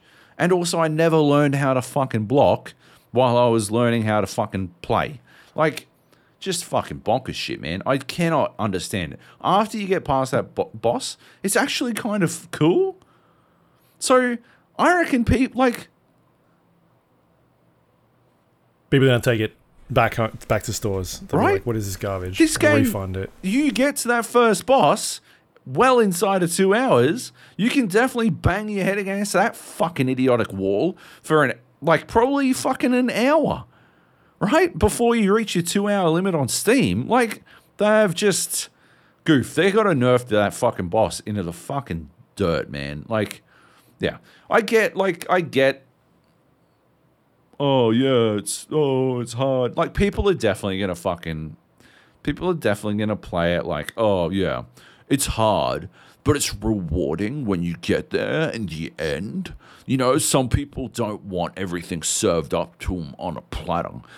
That's not the problem. It's completely divorced from the fucking game experience up until that point. It is literally you play, you do some fights against nothing enemies, and then it's like, hey, you need a perfect parry. Uh, every single one of these attacks. Uh, he's got, I think, seven different moves in his first phase. Uh, eight? No, six. Six moves in his second phase. No, maybe maybe seven. Maybe seven moves in his second phase. You have to learn all of them and perfect parry all of them. In his first phase, he can kill you in like five hits. Uh, in his second phase, he can kill you in two. Uh, yeah, good luck, right? You oh, and you ta- you need hundred hits to kill him. By the way, uh, you need seventy-eight hits to kill him, and he can kill you in five. So uh, don't get hit ever. Um, perfect parry always. We added an AI companion who's going to get in your way on purpose. And uh, if any of the pillars get destroyed, you won't be able to see anything and you'll die. Um, so anyway, that's that's our game. I hope you enjoy it. It's yeah, Good luck. right? Like, holy shit, it's just fucking bonkers. Uh, so anyway, it's weird, right? Because there's there's actually some interesting shit going on in this game. Like it's it's it's it's like goofy. Like it's it's weird, right? Like it's not I wouldn't say it was like great once you get past the first boss.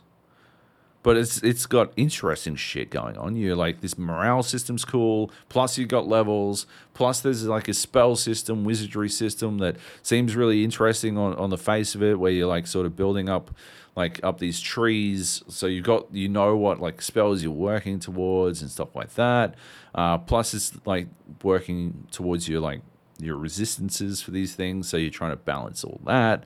And like there's there's interesting shit. There's systems, right? Uh, and yeah, you you got enemies, and you can like drop fucking attack them, and um, it's got like soul style like looping fucking levels that like with shortcuts and shit, and yeah, like yeah, there is a good game in here, and I guarantee you, ninety percent of the people who open it never reach it. I think it's coming to Game Pass.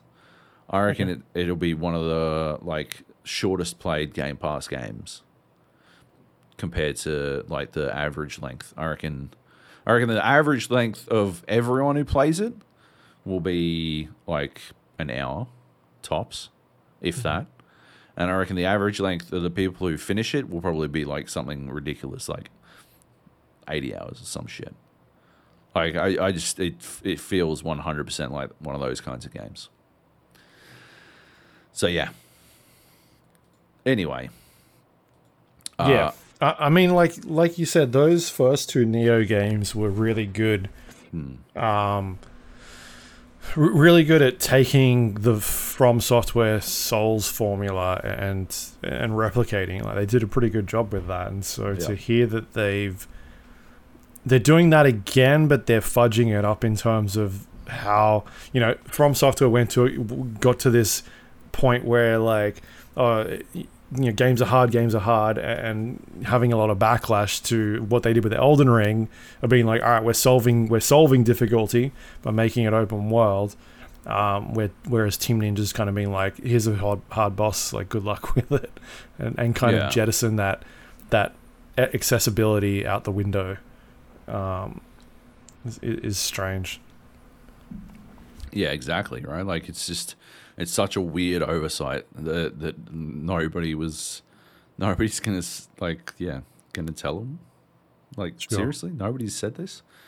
But I think it's it's one of those. It's sort of one of those things of the genre, right, where everyone's afraid to admit that they're bad, right, or that something's too hard for them. Not that they're bad, that something's too hard, right? Because I beat it, right? But it just shouldn't be like that hard for a first fucking boss fight. It's just insane. If that was the last boss fight, right? I would be like, oh, yeah, all right, fair enough. Jeez. Uh, but yeah, the first boss fight, fucking hell. Yeah. Right. Okay. Uh, anything else you want to add for that? Or are we No. good? No. All right. That that's uh, that's out by the time people hear this. that game Yep. sounds like. Yep. Yep. All right, we have one more game on this list, uh, which we hinted at earlier. It's out now. Sons of the Forest in early access. Uh, obviously, we're big fans of the original game. Um, we played that game in early access many, many years ago. Many, many, many Um, years ago. Nate, Nate got us in on that one. Yeah. Um, I, I think I have now finished the forest. I'd I'd say like four times, maybe five. Um, the amount of playthroughs Yeah. I've had of that game Yep. Up until like recently, literally two weeks ago, finishing Mm-hmm. um, another playthrough of it. So we so- we sort of saw it go through many iterations. Um, yeah, and it was definitely something special, right? Like that game, we were Yeah. we were very hyped for this this new one. Um, and it's uh, it was announced. It got delayed a few times, quite a number of times, and it was. There was a statement put out a couple weeks ago saying that it's not ready, um, but we don't want to delay it again. So here's early access Yep. while we uh, try and iron things out and work on things we want to add for the next couple of months. Um, so we have now. I'm assuming we both we've fin- finished this game. Uh, what's on offer? Uh, who wants to go first? You go, wanna go first. You go first? first. You go first. I go first. I don't think we've talked about this yet, right? Um, Yep. t- together anyway. No. Uh, I don't know if I could be more disappointed in what is on offer here. I am flabbergasted that that this is in a state of what it is at the moment. It feels like that they've put out this game and that first game was a fluke. like like that for like they and I I love that game, that original game so much. And this just seems like they just didn't get what made that first game so good. And I would say most everything that they've put in here is a step backwards in terms of uh, what this sequel is. Um, so it is a sequel. It's set after the events of the first game. Um, first game was set on an island. No, was it an island? I don't even know it was an island. Um, in, in a in a I don't know.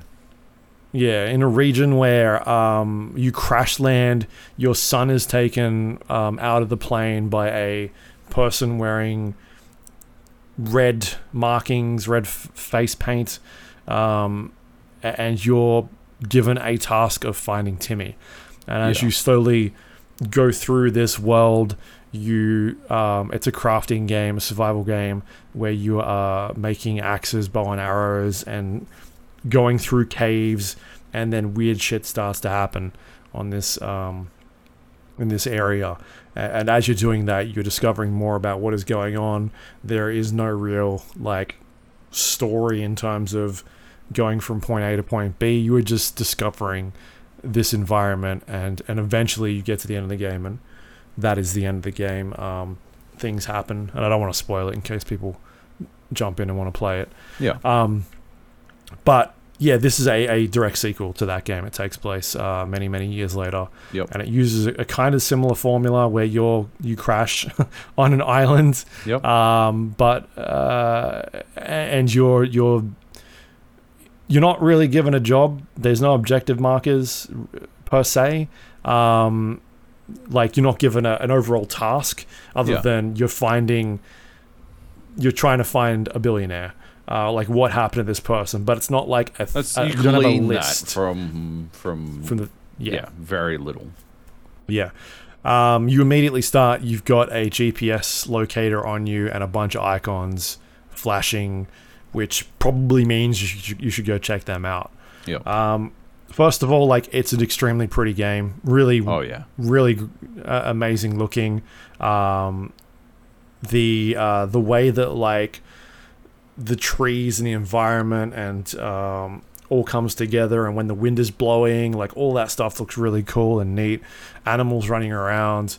Uh, it's obviously a step up, and I think it doesn't run, which i you know I'll give them a pass for this. It doesn't run flawlessly um, as much as I'd hope for, considering I also have a pretty stacked PC at this point. Yeah. Um, I I toned down my settings because it was struggling. Um, wow. Really? On on, I think I was on high, and I I think there's one more you can go above that potentially. I dropped it to medium because I was like, the frame dips in this are just, I, I can't like too much either way. Yeah. Right. Um, that's that's crazy because I I got an AMD CPU and I didn't have any frame tips, so you know. Yeah, no, but you were playing on low, so that's Uh, you know. Uh, no, I wasn't. That's why. yeah, yeah. No, weird, Uh, weird, weird, weird. Must be Intel. Anyway. So like the all the environments, all that stuff looks really great. Yep. Um, but then you start playing, and it just like they just miss the mark, man. Like so much, you just don't really get a sense of, of that whole game is about exploration, about going out and finding things. Um, first of all, there are random spawn locations in the game, um, which I guess isn't made clear unless you die and, and start again. They were in the forest as well. Yeah. But with that one, you had a you you had a sense of like it would put you in an area uh, which were very near each other, and you would be like, "Oh, well, I'm going to go check out this region." Like you're sort of drawn towards water. That's like a sense of survival, right? Yeah. And so you would go look around water because that's one of the first things you need. And I just never felt like in Sons of the Forest that is something I need to go. You kind of just plonked onto this area, and you're like, "All right, what's the nearest dot?" And you go to the dot, and you're like, all right, there's nothing here. I'm going to the next dot. And then so you go to the next dot. And then you get to that dot and you get into whatever it is and you can't get through the thing that's trying to get you through. And you're like, all right, now where am I going? This dot over here. And you just look like kind of running around. And the, the map itself is enormous. Like before this came out, they were like, um, it's, I think the quote was, it's going to make the original game look like a small park. Um, and I was excited for that because like there's gonna be so much content. There is nothing in between like a lot of the shit you do do there. There's no landmarks. It's just open spaces with campsites that are spread out throughout the place. Um, but it's pretty much the same aesthetic through the entire map. that there's not like any sense of where you are when you look at an area. You're like, oh, I know where I am. It's just everything kind of looks the same in this forest. Um, whereas in the forest, like you you could look around and be like, I know exactly where I am. Like I don't need to pull up my map and see what's going on. You played Um, it six times, though. I have played it six times. We definitely got lost just- the first time. Yeah. Um and and like on top of that, I think it's such a huge issue that they've just given you the a GPS locator because there is no exploration. You get you can see everything off the the moment you start. You can see how big the island is. You know, there's a button you can press a couple times, it'll zoom out and show you a pretty big region of where you are. It marks the caves for you. It marks where you should be going to to do you know the main objectives of the game. Uh, there's no sen- there's no self discovery. There's no discovery. There's no findings stum- stumbling upon a cave because it's all marked for you. Um, other than the hidden exits that you can stumble upon, uh, all that sort of stuff. And so, I uh, I think that's bizarre. Um, when you go into the caves, the cave system is very linear. Like you could get yourself lost in the caves in the forest, um, and then you would eventually find a map and then start working out like um, the way that the map system worked in the forest. You would pick up uh, a paper map, and your character would draw out the location using like a piece of paper and a, uh, a, a pencil. Uh, and I thought that was a really cool idea of, of having your map be filled out, whereas you go underground in a cave and you lose your GPS locator and you have no sense of where you are, or if you've been in this cave before, or if you're taking uh, if you took a left turn, can you come back and take take a right turn? Um, and so like there's there's no like marking your where you've been or, or like filling out that world, and so I think that's a mistake there. Um, th- there's no reason to really build anything. When we were playing, we would like set up a camp, like base camp, and you know towards the end of each night, you'd run back to your base camp, and then get all your resources and make sure you're well fed, and then fight off any enemies that kind of came and attacked you. All I did this entire game was just build a hunter's lodge, a hunter's shelter, and go to sleep, and then wake up the next morning, and off I'd go on then my next adventure. Um, there's a Yeah. bunch of build like basic build building mechanics that are missing from or, or building blueprints that are missing from the original game. They have absolutely done an amazing job with the customization of building um like sort of whatever you want with logs Yeah. and the like being able to just plonk a log down and then attaching that to another log and then forming these weird uh this weird infrastructure or foundations um, so there's a lot more customization there, and the way that it does it is really cool. But the stuff, the blueprints, the basic blueprints that it gives you, there's no reason to build any of that stuff because it just feels like it's not needed. And then it's uh to get back to your main base just feels like a fucking chore because the map is so big, and so there's no point. Like it's just so much easier to build a hunter's lodge or like a stick and a fucking you know a piece of cloth over the top of it to just go to sleep. Like it it detracts from that whole sense of experience that I got from that original game where you were setting up an actual base. You were making traps and, and preparing for the nighttime because it was dangerous and all that sort of stuff. Um, uh, so I mean, a lot of this stuff might change, but in its current where it is currently, it's considering it was supposed to be a game that was done. Uh, it just doesn't feel like that. Uh, what else is there, man? Like, there's so much stuff. I don't like. Um, uh, I don't really enjoy the story or where it goes. Um, Did you the, the finish? it? comp. Yeah, It's not. I mean, yeah. No. Um, yeah, the, the uh, there's cool moments in there and that sort of stuff, but it's just like so. It it like I said, it just feels like everything that they did so well in that first game, they just completely forgot what they were doing and went backwards and didn't iterate on anything. It, it feels like a carbon copy of that first game. Like there's a lot of crafting stuff that's missing. Uh, most of the, stuff that you do obtain is pretty much exactly the same as the first game.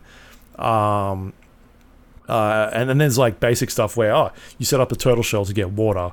Um, like none of that is in there. You kind of just drink from rivers, uh, so that defeats the purpose of uh, like being thirsty because you can just drink from anywhere. Before you have to like boil water and or, or, actually use you, these tools around you to get stuff. Um, and uh, what else was? Oh, the I, the seasons I think is an interesting idea, but at a certain point it becomes winter. Yep.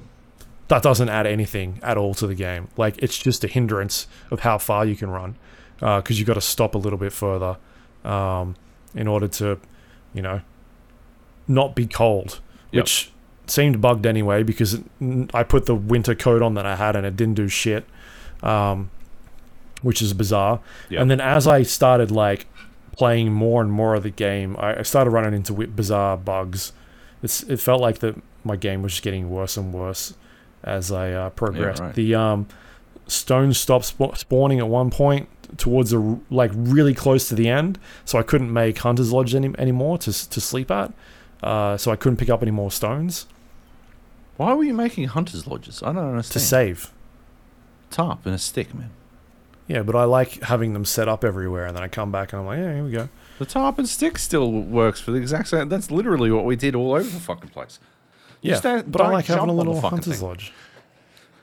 Um, arrows started disappearing. Like you you know when you shoot an enemy and the arrow sticks in them, Yeah. that stopped happening at the end of the game. Couldn't Right. I couldn't use arrows anymore because they just fucking disappear. Um, and, and that was like that because that's kind of my backup or go to. I'd have the katana Yeah. or I'd have a weapon. Yeah. Uh, and, and the bow and arrow was my my go to thing. Like because I'd shoot a thing five or six times, it'd die. I'd go pick up all my arrows, Yeah. and then at a certain point, I just couldn't do that anymore because they would just disappear. Yeah. The moment I hit them, they get hit and they're gone. Um, at one point, I couldn't pick up creepy armor anymore. I wouldn't. I wasn't able to skin anything at a certain point. Um, Did you kill the game mo- and, and restart or? yeah, yeah, all that sort of stuff. Jeez. um, there was a moment at the end of the game where you do a thing and it replaces your entire armor, which is fucked. Um, it does it without telling you, and I was pretty stacked up on armor, and the thing it gives you, uh, I thought was dumb. Yep. Um, and it, yeah. Anyway, I don't know. Like I had a lot of issues with it.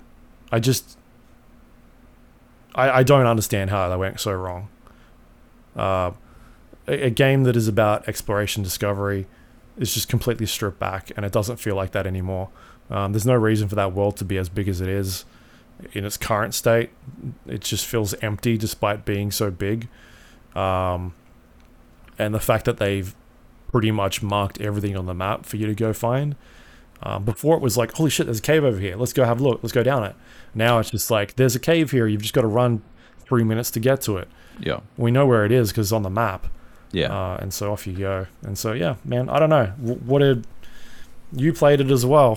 what I played it as well. Uh, yeah. Uh, I'm not as down at it on, on it as you are, but um, uh, I can't. I I'm I struggle to imagine a world where the team that put this out was ever going to hit their deadline for releasing 1.0 last week. Uh, I I can't. Their imagine. deadline was May of last year. Well, there is it, right? no That's it, fucking right? way. Like, That's No it. way. That's the crazy thing, right? Like, I just don't understand. Uh, like the, that that puzzles me way way too much. But if I put that aside, right, and I imagine that this is really like that, there was never any fucking 1.0. pie in the sky plans to fucking yeah release in 1.0 from the get go. If they are always going to release in early access, then this game makes sense to me, right? It's not good. Uh, I was saying it on our Discord, right? Um, Johnny Bravo said, "Oh, are you going to do a review?" And what I said was, I think it would go very similarly to how my grounded review went, right? Because I reviewed that when it first launched in early access, and I gave it a six, and people got really upset. I wouldn't give this a six. Uh, I would go lower than a six, uh, but what I said in that review, and what I'd say here is that I think there is a platform for something really great here. It's just obviously not in the game yet. And I think Grounded had less, like, less of a, a trek, but hmm. we don't know the programs will work. We don't know how Endnight works compared to Obsidian. So, like, it's it's different, right? But what I think Sons of the Forest is, is a scaffolding, right? It is the fucking, it's the, it's the fucking ghost outline of a building, uh, and they've put in some of the of the resources, but not all of them, and so much is left to still put in. Um, the big one for me is that there's absolutely no sense of survival at all. Um, there's no reason to worry about surviving, right?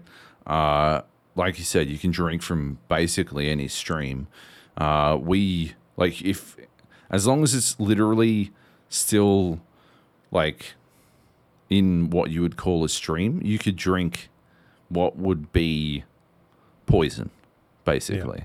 Uh, like the the water where this the stream, the estuary, I think is the technical term, right? The fucking where uh, a river meets the ocean, right?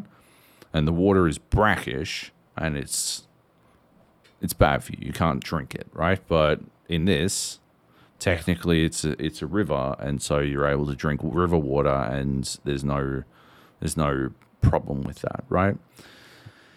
Uh, that's a huge deal to me, right? Like I know it says doesn't sound like that big a deal, but the problem is once survival doesn't matter, uh, yeah, there's no reason like build you only build because you're trying to survive. Well, I only build because I'm trying to survive. I know that there are other people like Drew, right? Like when when I played Valheim, um, right, Drew would build these giant fucking like Viking longship like docks and shit with these huge fucking bonfires and all this like storage and all this kind of shit.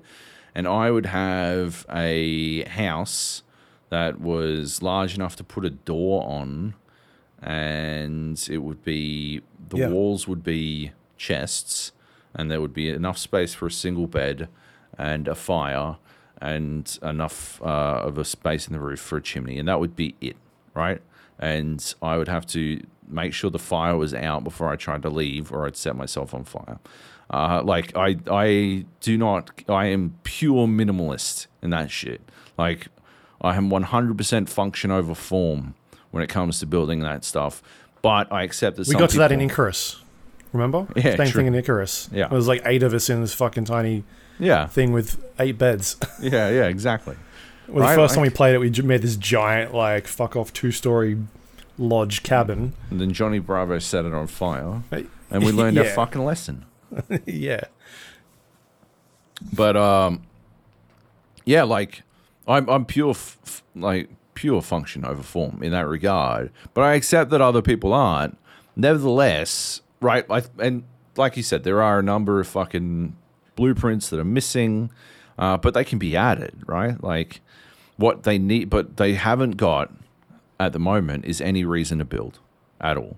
Like you can you can go get turtle shells. You can like harvest turtle shells, which is how you collected rainwater in the uh, in the original game. Yeah. uh, which is a great source of water. But you can't put build them into anything. So you just No. And if you put them on the ground, nothing happens. yeah, and you can't fucking uh, can't sled in them either. Although you can 3D print a sled. Did you do that? Yeah. Yeah, of course. Like, why wouldn't you? Um, because you also get way too many resources, and like, Except for cloth. Remember the first game? You were like swimming in cloth. This Yeah. game, they're like cloth is gold on this island. You're not getting any cloth. yeah, And then, and then you can't make rope with cloth either. And so I'm always like, where the fuck is the rope? Like, could you make Oh. rope with cloth in the first one? yeah, yeah, you'd use like two, was it two or three cloth to give you Oh, a I, rope or I think shit? we never bothered because we always had too much fucking rope anyway. Um, but But here there's limits on it. It's like you can have like eight, and that's Yeah. it.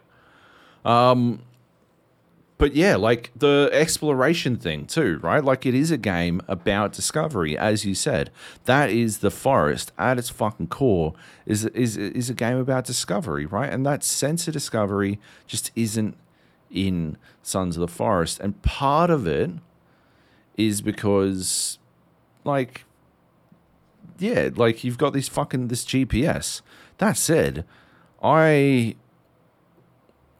I don't want to go back to the fucking paper map.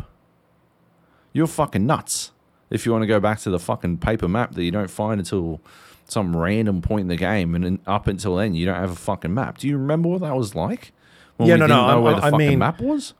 But like at least have the GPS, but have it being filled in as you're exploring, right? Like Right. have it fill in the lakes and the rivers and like a fog of war or what do you want to call it? Like just have it be everything, not knowing where the edges of the map are or any of that shit, and just I have definitely think they missed ex- like explore. it's got it's it's got to be scaffolding, right? There's no reason why caves should be on the GPS from the fucking Because the map's get-go. too big, no one will find it. That's the, that's why they're on there. But like, have people fucking explore, right? Like, just have do do the sort of thing that they like do fucking environmental storytelling, right? Like they've got Hmm. surveying equipment around, right? Have a big fucking pole in the ground or something. It doesn't fucking matter. If like it, I would re- prefer a, a gaudy, out of place pole in the ground, uh, signifying the entrance to a fucking like cave compared to yeah, just looking at my fucking GPS and, and holding W until I get there. Like one hundred percent. And so like that seems but that seems fixable, right? Remove them from the fucking map and then fucking put something so people can find the fucking things. Right. Uh, and you could also it's like indicate when a map uh, when a cave is an actual cave and not just some stupid fucking hole in a wall, uh, which is you know three or Yeah, four of the fucking things Yeah, 30 Uh, meters deep. right? Um, but yeah, like, like I don't know the the triangle of survival, right? Uh, which I wrote about for Ozgamers uh, a while ago, right? Uh, I was I was basically writing about Valheim at the time, but the triangle of survival is my my overarching philosophy, uh, dictating when a survival game is good, uh, or makes a survival game good, and uh, no game, well, most games aren't all to one of the three, but there's exploration, existence, and crafting, right? And some people want a game where you can like craft your fucking balls off. Uh, and some people want a game where you can you just you struggle to survive, you exist. Uh, and others want a game where you are exploring at all times. And uh, the forest was sort of like ex- exploration heavy, uh, with a with a bit more existence than crafting. Right? It did have a robust crafting system, but uh, yeah, it was more about survival than it was crafting. Um, this one, yeah, like those those pillars have just been haven't been catered to. I think crafting has probably been uh, catered to the most. Exploration isn't there because it's all painted out for you from the get go. Uh, existence isn't there because the survival mechanics just don't don't really matter. Um, the AI systems aren't really there. Like They made such a big deal of that, and yeah, you're like, and and then well, it doesn't do anything. like I'm not seeing it. in the first game, you didn't get attacked by cannibals for fucking ages, right? Like a, Yeah. Like three or four nights, right? But they were actually lurking. You could actually, if you were paying attention, you noticed them fucking lurking. I remember the They'd first hang time around and shit. they were hanging around, and you were like, "Joe, come here, have a look at this." And I'm like looking at the ground, like, "What?" And you're like, "No, look in the forest." And I look in the forest, and there's a fucking creepy, freaky dude standing there staring at us. I'm like, "What the fuck?" And uh, that was like the fucking that was the beginning, right? That's when the forest started for me. Really. That's when you're like, what is going on right, here? right? Yeah. Uh, and this is immediately. they, they like you see them There's no all over the fucking place, and they attack you from the fucking get go, right? Like it's bananas, and uh, there's no reason, the rhyme or reason to it. If you're invading their territory, there's no obvious delineation between where their territory begins and where it ends, and that means that you're not able to carve your own place out within it. Uh, you're just yeah, you're in the space where the mudsies live, or the fucking the cannibals, or your muties, blindies, chesties. Uh, we did have. I played all of it with like through the entire thing with Nate. Uh, I wish you'd played with us. Uh, I hope when 1.0 drops, uh, provided they've made significant changes, we all play it together. Uh, but If they put this out and they haven't like f- gotten rid of the GPS, then I probably won't play it. yeah, Like I'm just, I'm not. I don't want to do that again. we just not press I- M. I didn't have fun. But um, yeah, like uh, came up with fun names for people. Limsy Limsy Lohan was the uh, multi-legged, multi-armed chick who follows you around. We managed to befriend her. Got her uh, a shotgun. It was Nate's shotgun. Um, we'd we'd seen another shotgun in a bunker, Hmm. and we were like, okay, well, we'll just go get that bunker, uh, that shotgun, right? Uh, so we gave her the shotgun, and then we went back down, and it despawned. So Nate just didn't have a shotgun anymore. So that was cool. Uh, Yeah. At one point, Nate wasn't appearing on the map at all. Um, so that was kind of tricky to to navigate with. Uh, I jumped off a waterfall, landed, swam for 20 seconds, and then died to falling fall damage. That was an interesting one. Um, I'm still I still don't know how I died. I have no idea. I, like because I didn't see. I I think it's. I'm pretty sure it was full damage. There was nothing in the water that I jumped in. It was deep enough for me to land in, but I don't know. I died anyway. Sure. Um, and yeah, like I think that last section when you're going through the lava area and it sends like a billion blindies at you. Uh, I don't know how it's many it sends to you, but like they got stuck on geometry, and it was Oh, uh, yeah, unbelievably easy to to do. I just ran past them at that Oh, point. I was like, yeah. because like I was running out of, I couldn't, uh, no more arrows left, Oh yeah, and I didn't know I needed to save my ammo for the next thing right. that was going to show up. I I'd stopped. I I was blapping everything all the time by then. Like that was my, my your version of not caring anymore was running past them. My version was like everything gets everyone everyone gets a shotgun shell to the face. Uh, I don't care if you're dead. I'm I'm gonna finish you off.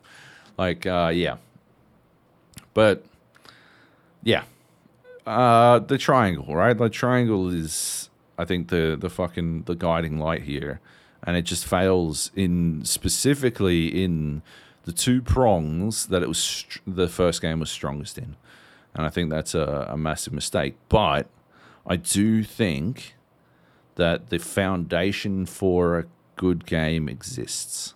Like the GPS is gonna be there, man, right? But it's gotta like it's gotta get rid of the green dots basically and the caves, right? Do the fog of war thing. I don't know how they do it. There's there's ways that they can do it and it'll be good. Uh, but yeah, as it is, uh, I don't know, man. Just yeah, disappointing, disappointing, one hundred percent. Yeah. The thing is, because you're, again, the forest had this natural progression of like, you moved, like, you started on that map, you started south, south, uh, west, right? Yeah. Southwest side. And your natural progression is moving up north along the coastline. Uh, and, and and you're sort of doing this like almost U shape is the natural progression. Um, you can obviously go out and explore, but you'll run across roadblocks where you can't get any further in some of these cave systems. Um, whereas this, you're basically chucked either in the middle or, you know, somewhere else, and there's no like, all right, where do I go now? It's just off you go, and it's not a like, oh, I found this thing, and I, I go off into the next tool that I find. Um, you know, in in the forest, it was like finding the map and finding the rebreather and finding, um, you know, all the climbing equipment, all all that sort of stuff to get you into these next areas. Finding dynamite in certain places and uh, new new tools that you can use along the way. Whereas this is just you just run around and follow dots and see if it gets you anywhere.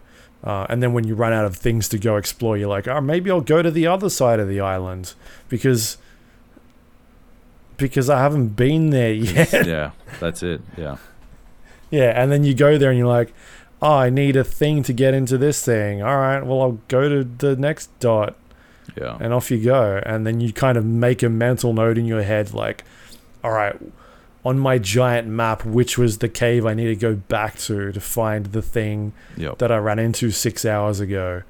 Uh, I can't really remember because in the in the forest you had that you had your to do list and it would mark off things. It'd be like you've explored this cave, like this cave is done.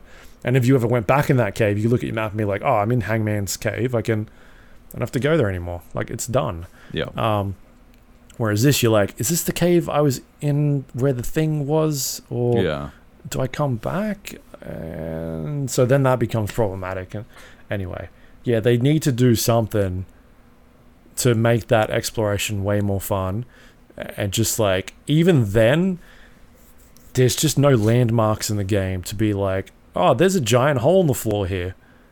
Or there's a crashed plane in this area, or there's a giant river in this I, particular spot. I think It's there are. the I actually think there are uh, enough landmarks.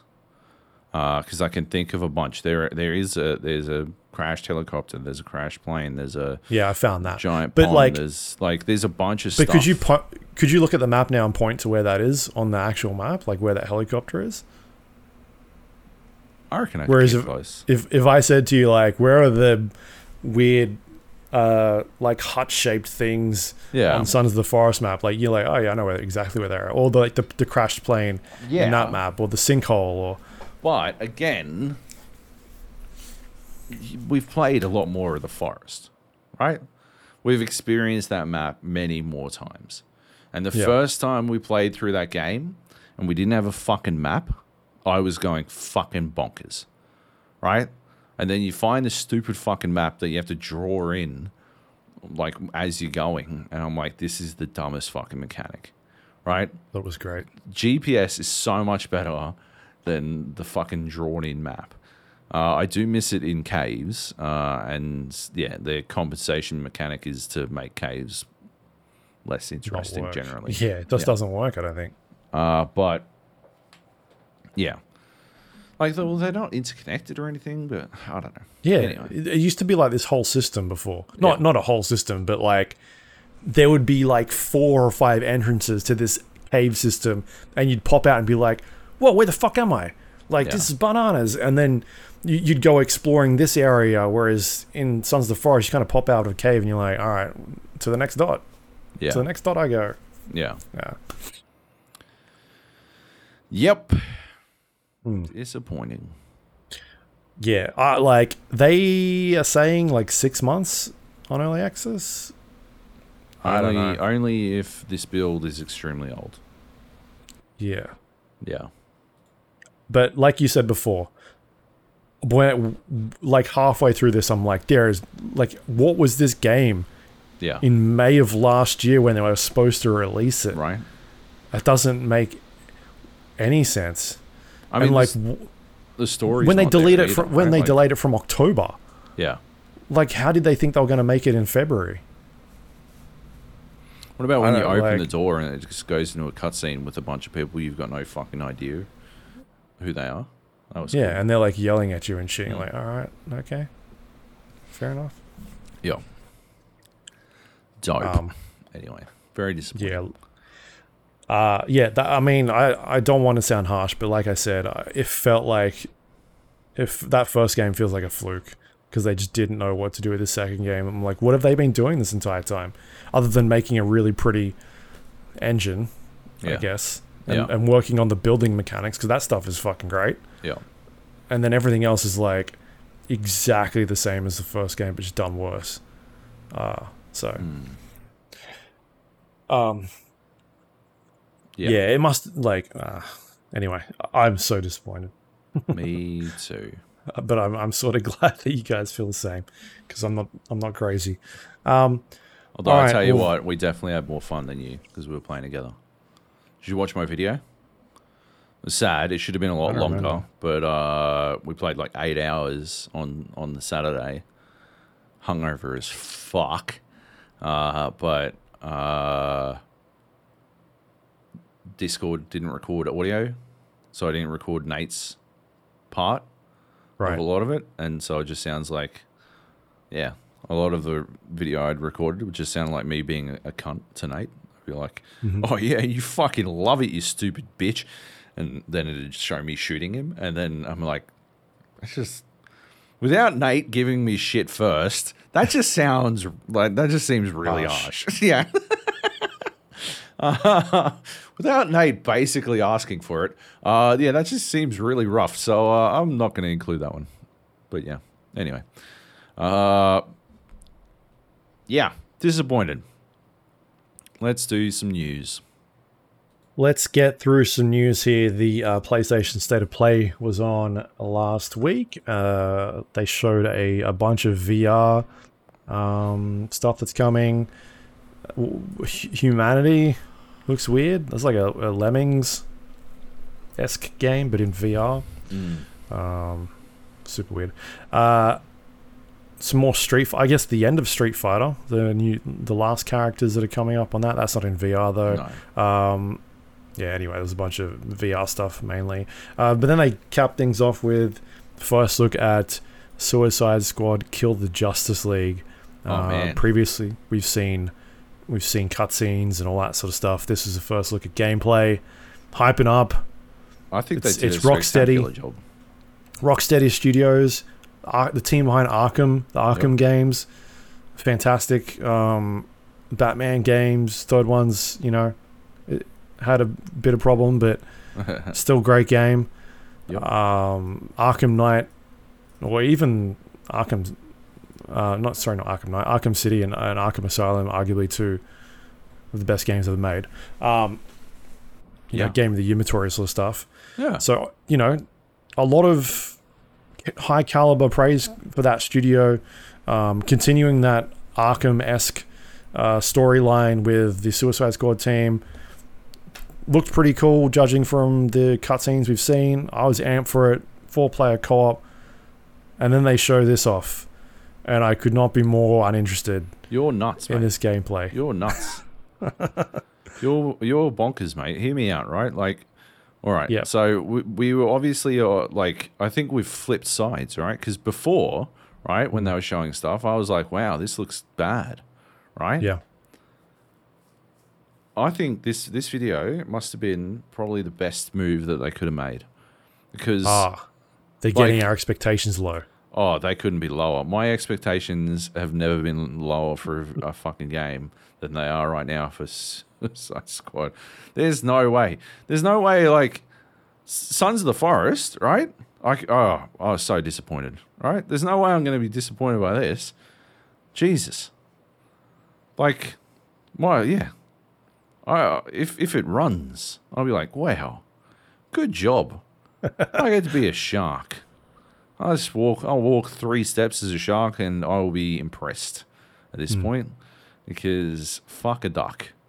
Uh, it was hard to watch. It was actually. I thought it was hard to watch. Yeah. It got about 45 seconds into the trailer. I'm like, this is this is a joke. Like, we're getting pranked, aren't we? like, where did that other game go? Yep. Like, if you showed me Ark- the Arkham game and then this, and we're like, this is the same developer, and it's not only the same developer, but it's set in the same universe, I'd be like, fuck off, it is. like, you're you're joking. yeah, Um, no, it seems like it's n- a very action focused. Um, it reminded me a lot of uh, that Microsoft first party game, uh, Crackdown. Crackdown, yeah. I, like I'm like this is like crack. Like they spent a bunch of money on Crackdown. but like Crackdown three, Yeah, when when because Crackdown one was fucking awesome. sure. Yeah, and then everything went bad. Yeah, I mean, I'm hoping to be proven wrong. Um, maybe the combat will just click and it'll be really cool. But Yep, four player co-op. I could, yeah, I couldn't be less excited for this. Yeah, Um, I don't know. Maybe it's just because it's it seems so shooty focused. I was sort of expecting a melee combat game because of just how they've done Yep. stuff before. yeah. Um, Anyway, people aren't happy with the uh, gear system either. Getting a lot of backlash for that. Um, but I don't know. I'll, I'll I'll wait and see. That ain't too far off. It's coming out in it's it's yeah, it's coming. next couple of months, unless they Yep. just kill it. Tax write off. Batgirl. Yep. Yeah. Yeah. Um, all right, so we'll um, yeah, we'll see what happens with that one. Who knows? God, strange. All right, um, next up, Elden Ring is getting expansion. They dropped this at like I don't know, ten o'clock at night for some reason. Right. Weird. Really bizarrely, because the the one year anniversary was l- last week for Right. Elden Ring. Yeah. No trailer, just a tweet. Yeah. Yep. Pretty odd. Yeah. But uh, I'm hyped. I don't know. Yeah, Miyazaki rolled over and pressed the send button on his account. So I'm going back to bed. Yep. I mean, I'm interested to see what that is, but we don't know. We don't know anything. No.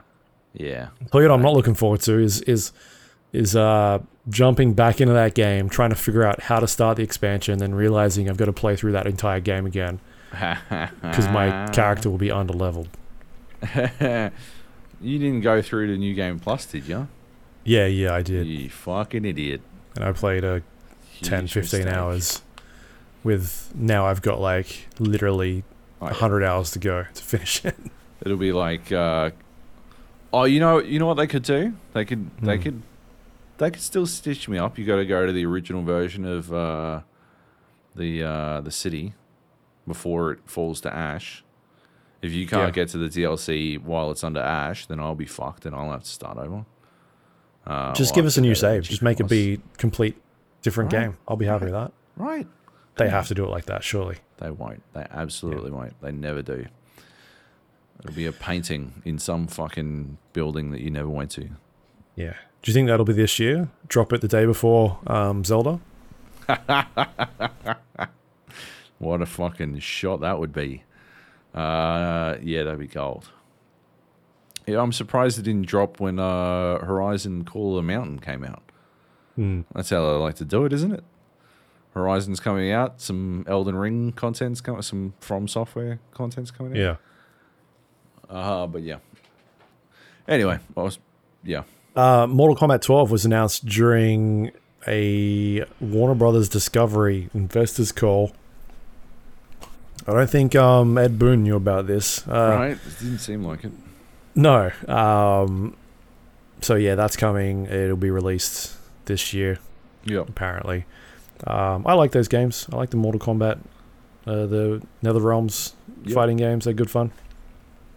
Yeah, usually Um, uh, convinced me to play them. Yeah. So we'll see what that one is, um, and what characters they've got in store for us, and bizarre story, and whatever's Yeah. going on there. Cool. C- couple more stories here, uh, which you put down. Reggie Fils-Aimé says that VR gaming is destined to remain niche until there is a must-play experience. Yeah, I thought, thought we were talking about VR uh, a bit today, so uh, it might be an interesting one to, to chuck on. I know you're a big fan of Half Life Alyx, even though it's you know not very good. Um, yeah, like what do you think? Is there a must-play experience on VR? Yeah, I think there is, but Yeah. like we're going back to the must-play experience has a you know uh, must have deep pockets to fork out all that money. What's the must-play Um, experience? I think there's a bunch of them. Half Life Alyx is one of them. Beat Saber is a great example. Um, Superhot. Like, Yeah. I th- I don't think there's just one like the killer app. It's I think there's a series What's of them. They all do the Zelda different Breath of the Wild of VR? I think it's Half Life Alyx. Absolutely not. Absolutely not. Absolutely not. You Uh, think it's janky Boneworks? hey? You think it's no, janky I don't think Boneworks? I don't think it's Boneworks either. I don't think VR has its killer app. I think Yeah. Boneworks is better than Half Life Alyx. We already discussed like where we like you know split on that one. I prefer you know good gameplay, and you prefer fine detail. That's fine, right? You're you're a graphics whore. We know we knew that when you bought a 4090. Hmm. We were aware. And, uh, and got an Intel CPU, even though it can't play the Forest, Sons of the Forest. Um, yeah, I don't. I don't think. I, th- I think he's. I think he's right. I don't think there is a killer app. Uh, I think there are some f- fucking great games uh, that, if you've got VR, like you absolutely should check out. And I think VR is closer than ever before to being affordable while also not forcing you to give money to fucking Meta. But uh, yeah, uh, I don't know.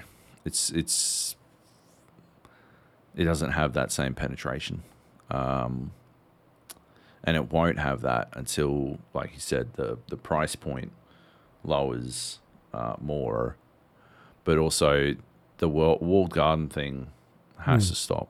That yeah, that's the biggest problem, right? There there are some fucking amazing games in VR, and with your PSVR two, you can't play most of them, yeah. right? You can't play. Do they have Beat Saber yet?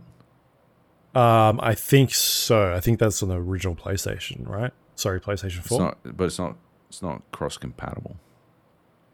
the games are they not? No, they're not, man. They're not. That's that's what's so fucking crazy about this shit, man. It's not Mm. cross compatible. So you don't even have Beat Saber. You don't have Superhot VR. I doubt they ever port that one across. You don't have Half Life Alyx. You don't have Boneworks. the or story here that Life says it's coming to PlayStation VR. I don't know coming when. to right. Like, yeah, right. That's the problem. Right there is that like you can't even play all of the fucking the greatest hits. Uh, and yeah, it's it's a huge. That's the biggest problem that VR has to me. There are great games, and you can't play half of them. This fucking that in death game that I was playing in death is it the fucking bow and arrow one? I was yeah in death, where they reckon all the best updates went to the Quest Two version. Uh, and the Quest 2 has, I think there's the Jurassic Park game out on PSVR 2. Okay.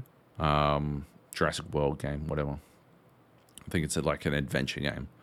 Um, that was a Quest exclusive. I still can't play that. There's still no way for me to do that. Um, Revive got like shut down basically. So like, yeah. Not only do you have to fork out a fuck ton on uh, the platform, but you also have to deal with the fact that half the time that platform might not be able to play all of the fucking best games. Hmm. It's it's devastating. Like the the market saturation isn't there to support this sort of fucking stupidity. That's the real problem with Yeah. uh, with VR.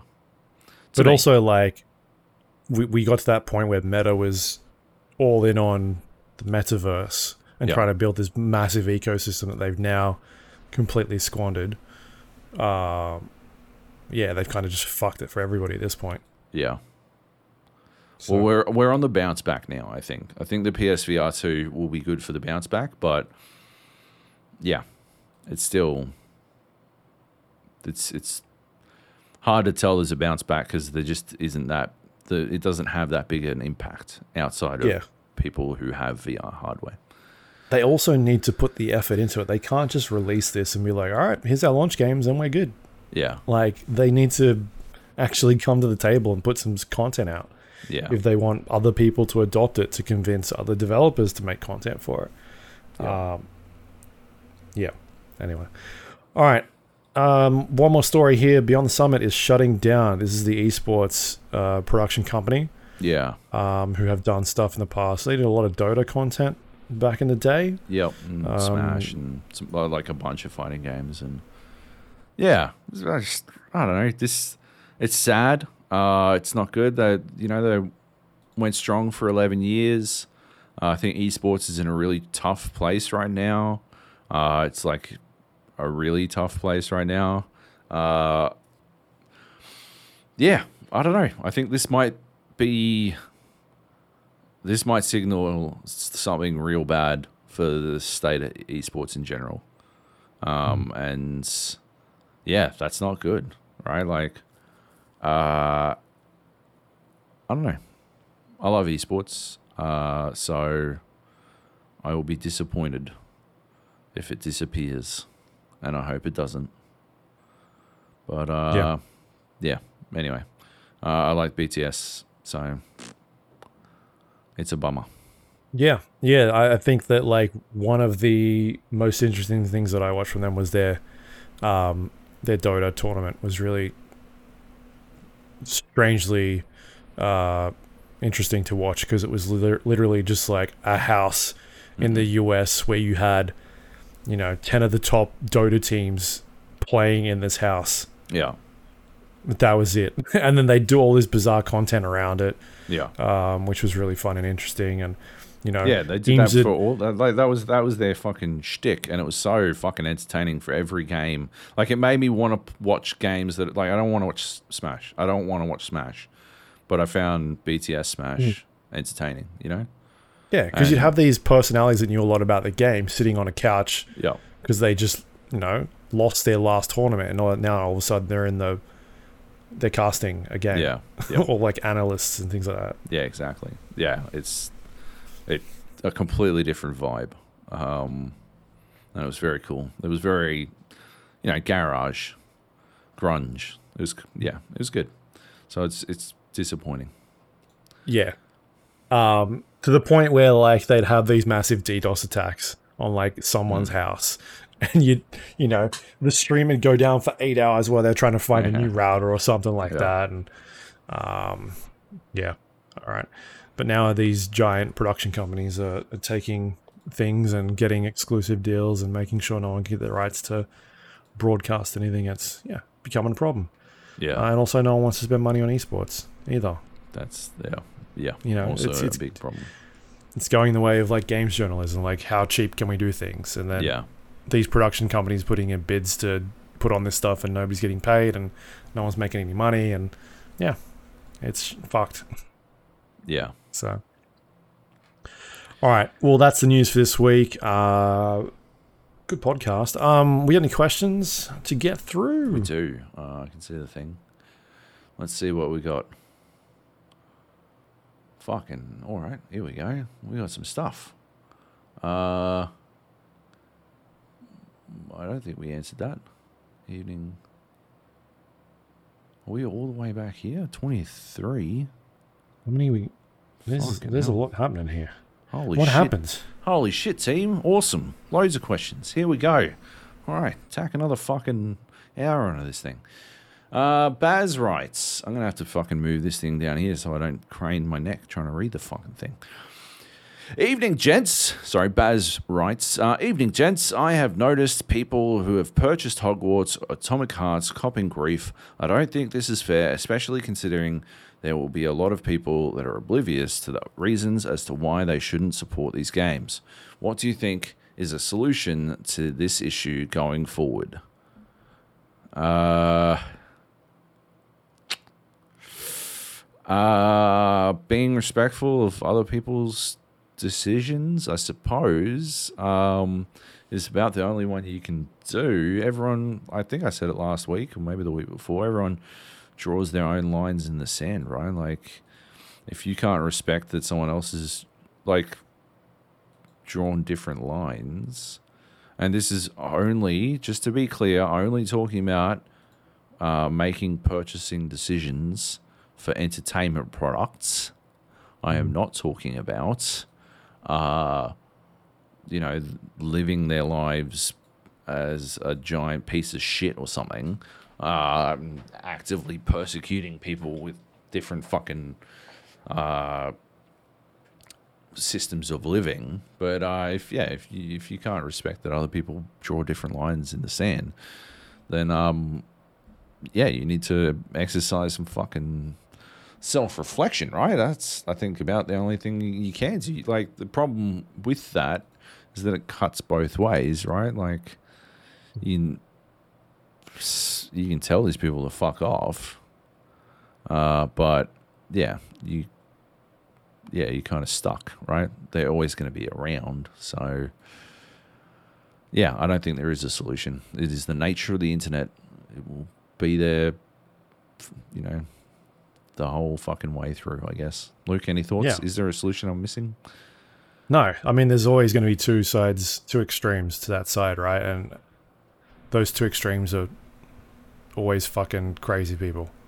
It seems like you're like you're not doing any, you're not helping anybody by doing that shit. Uh like yes, maybe I, I agree with your, um, you know, what what you're sort of trying to convey, but you're doing it in the wrong way. like going in and harassing people or stuff like that is just not the right way to do about it and i just don't understand what they're thinking when they do that yeah it's just weird um, Uh, like they're they're hurting and they're lashing out. I guess is is what it is. Uh, in the instances where they're not just bad faith trolls being fuckheads. Uh, so it's complicated. You know, it's a it's a tricky one. Uh, because you empathize with people who are in a in a position where they're hurting, you know, whether it's you know, uh, the trans lives issue with Hogwarts or you know Russia with Atomic Hearts, right? Like, yeah, those are both significant fucking things that impact people's lives in a significant fucking way, right? So, yeah, empathize. I empathize with the the desire to scream at people about this, but it is an entertainment product. It is ultimately meaningless, and all you can do is try to live your own life better uh, as you see it, right? It's all Yeah. you can do. Uh, uh, yeah hogwarts legacy 12 was it 12 million copies in yeah, two weeks yeah. yeah I mean, um yeah, it's a lot of copies, I guess. it's a lot Uh, of copies and a lot of coffees I mean, not as good as Elden Ring, obviously. Very obviously. Uh, so close. Grey Squirrel then writes, not buying, buying the games clearly, and he didn't make it a question because he is a cunt. Dr. E3 Money writes, suggestion for Luke and TJ's co-op adventurers, venturers, uh, couched as a question. Have you guys tried Valheim together? I know Luke played some with us when it first came out. Or is Luke crazy and does he hate it? Luke? Um, yeah, maybe I'll check it out at some point. All right, all right, all right. That's that's so non-committal. That's so non-committal, and he's not gonna, not going to be baited into any anything further. I tried, Drew.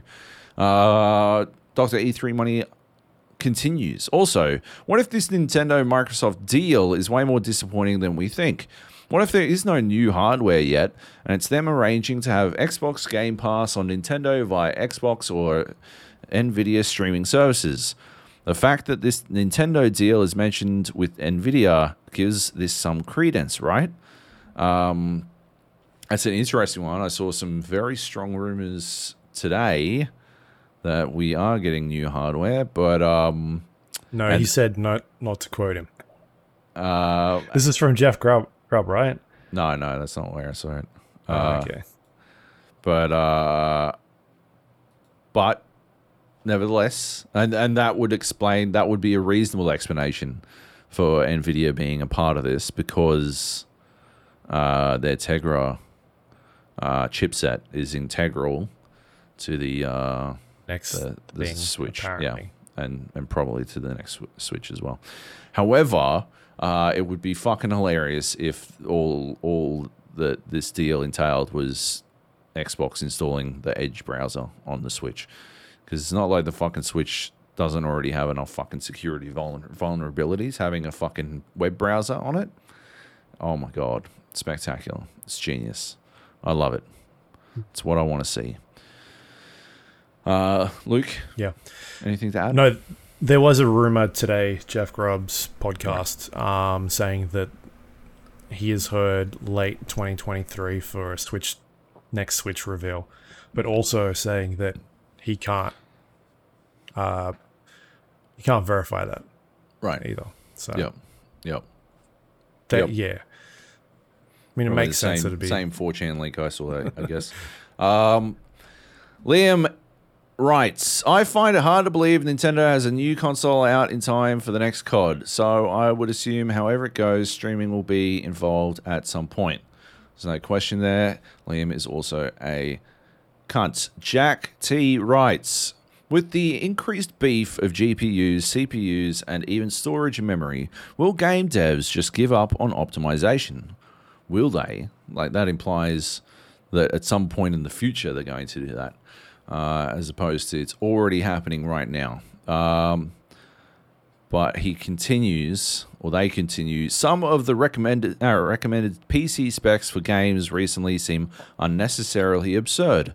Uh, or is that genie out of the bottle now? P.S. Still waiting on a drunken Texan Audible release. All right. Uh, yeah. What do you reckon? Uh, do you reckon we we overpower? We like. I mean, your computer should theoretically hot garbage. overpower fucking literally anything, but uh, it doesn't, which is bananas. Uh, yeah, do, do devs just give up on optimization, or do you think uh, it'll always be a a pursuit? Um, I think like there's a better. Obviously, consoles are in a better state of doing that stuff because they're just working off very minimal specs. Like the specs on these consoles don't change a whole lot Yep. from time to time. There are revisions Yeah, um, every six months to a year when the hardware inside of them changes, but people they're not out there being like this chip's quicker or you know there's a bit more the RAM's a bit faster. It's um, you know very minor changes outside until the they pro do. versions. Yeah, Yeah, outside of that sort of stuff. Um, the mid And so we've gone all- upgrade. yeah, we've gone to the performance versus, um, you know, performance versus resolution or, or, or like graphics phase where I think that's a cool system uh, uh, that we're exploring right now. Yep. Um, whereas on the PC, it's just, you know, it's the wild west of who's got what hardware and how will things run and what's compatible, um, and what works. So that's a, a tougher area for optimization. So that's, uh, yeah, an interesting. Um, I mean, I think we've, see, we've seen some fucking Moore's law type shit go on, Mm. right? Exponential increase has quickly turned the flagship consoles uh, obsolete, right?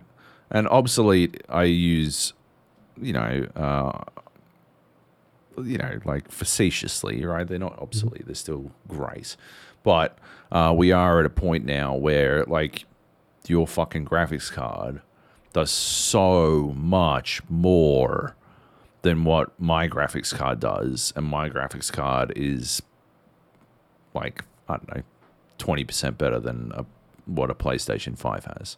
Right? Yeah, and it's only what th- three years old, Exactly. two years old. right? We're we're not that deep into this fucking console generation, uh, Yeah. and yeah, you know, like they. I don't think they expected this kind of leap, uh, and I think it has, it has changed the landscape because what usually happens is we get the new console generation.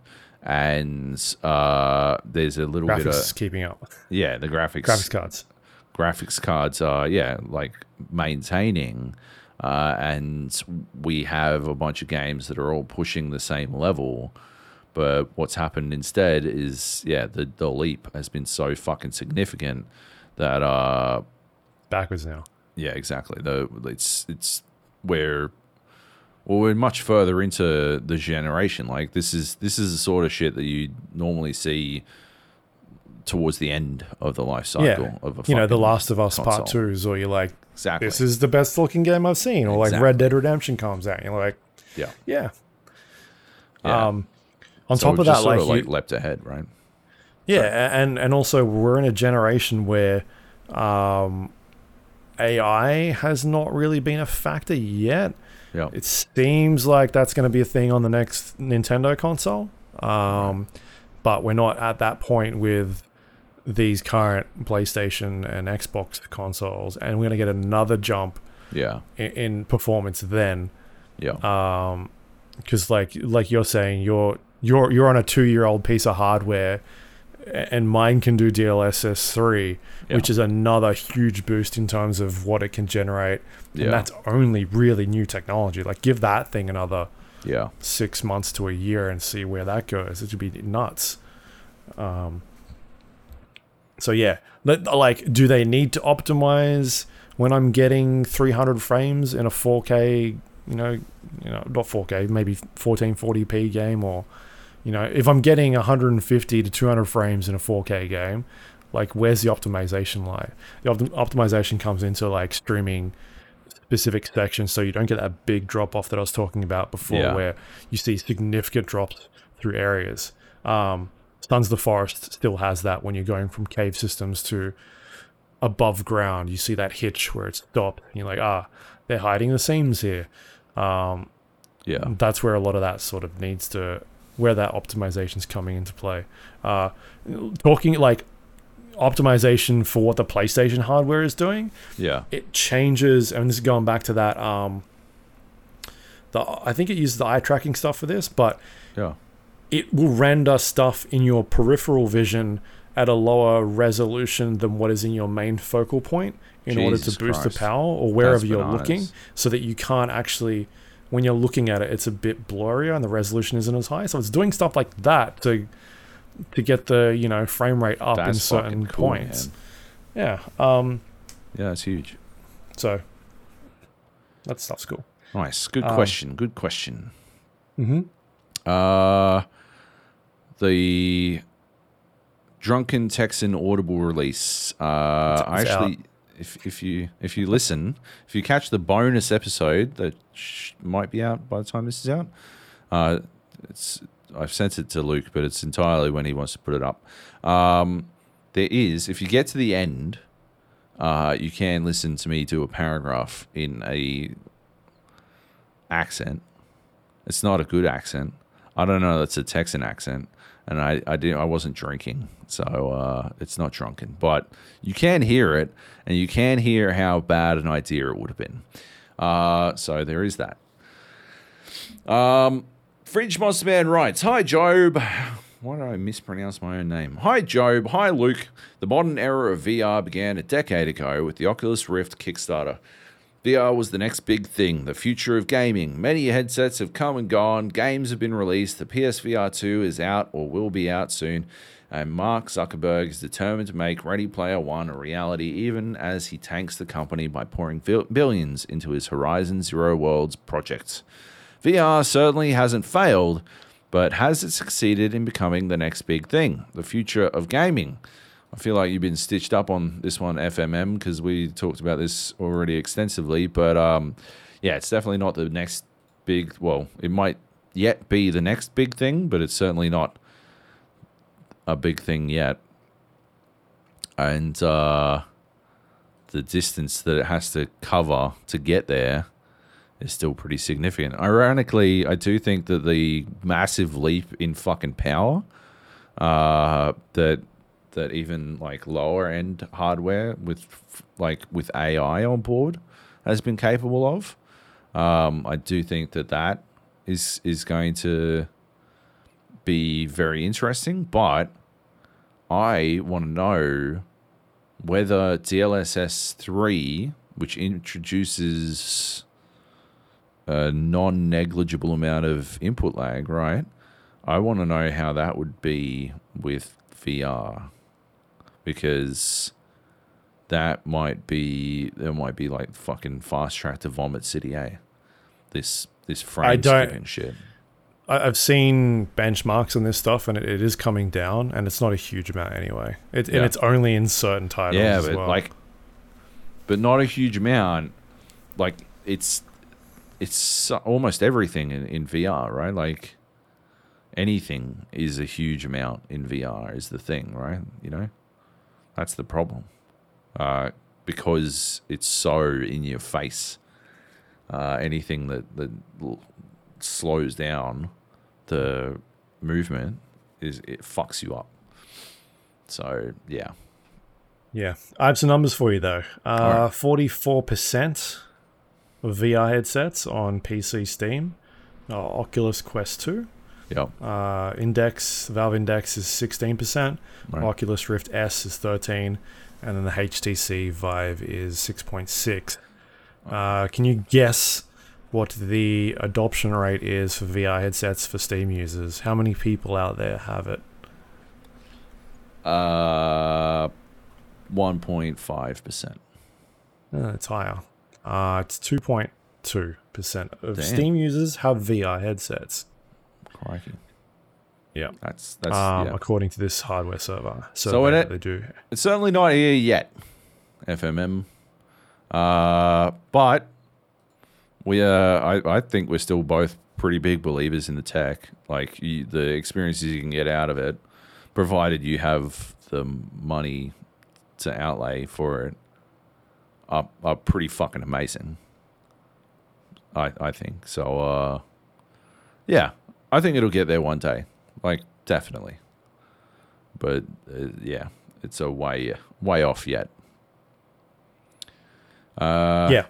I mean, to give you an idea, 4090, there's uh, 0.23% of Steam users have 4090. So, um, what's what about 4080? There's, it's not even on the list.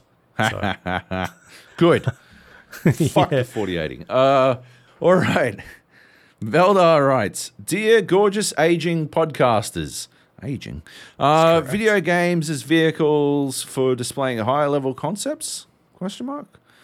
Uh, I got through Xenogears recently, a PS1 Squaresoft JRPG that heavily features concepts like Freudian Carl Jung's psychology theories, Gnosticism, and Jewish mysticism, all wrapped up in a sci-fi setting. Yeah, you fucking you try and kill God uh, in a fucking mech. Um, unfortunately, this kind of leads to the leads to the mechanics of the game taking a step a back step and leave the player with some ludo narrative dissonance. My question then are there any games that marry higher level concepts with gameplay Or do you think the medium better suits the understated environmental storytelling found in Souls games? Uh, jeez. Oh, This is somebody watched too much of the the Matrix uh, commentary on the uh, bunch of philosophers. Remember, that we fired that up? And it was like a bunch, like two stoners. Uh, yeah, yeah, yeah. Two stoner philosophers talking through like the philosophy behind Matrix as a as an extra track Yeah. on uh on the Matrix. Just fucking bananas. It was hilarious. But uh Xenogears was pretty fucking deep. Um was going into some pretty deep shit. They were fucking they were stretching it. Uh I remember that shit. Um it, oh, like it made playing Xenoblade Chronicles so much worse because it was it felt so shallow to me. Uh, as to the question at hand, uh, are there games that marry higher level concepts with gameplay? I mean, it depends on how high you want to get, I guess. You know, like you, you can. You, it's it's all a matter of interpretation, really, because you can look at something like uh, Metal Gear Solid Five, or Metal Gear Solid Four, or Three, or Two, or One, and the uh, and the insane uh, mythology that weaves its way through that game, and you can dig real deep uh, and find that that like that game, those games are talking uh, about like uh, informational uh, informational theory in ways that like most people wouldn't like contemplate for years. Uh, or, or you could be like, ah, Johnny shit his pants again, uh, and just play it as a game where Johnny shit his pants again, right? And and that's sort of how it goes. Like it's very easy to miss all of the extra shit going on in games because at the end of the day, like it's it's the constant fucking the nightmare that must like you write I like you know I wrote, I wrote a novelette right it's not long but um yeah I can I can be pretty sure that anyone who makes it to the end read all of the words right but you make a fucking video game and there's no way of knowing like I'm talking about fucking Wo Long Fallen Dynasty and I'm like I didn't know how to fucking block until like uh the second time I died in in the boss fight, right?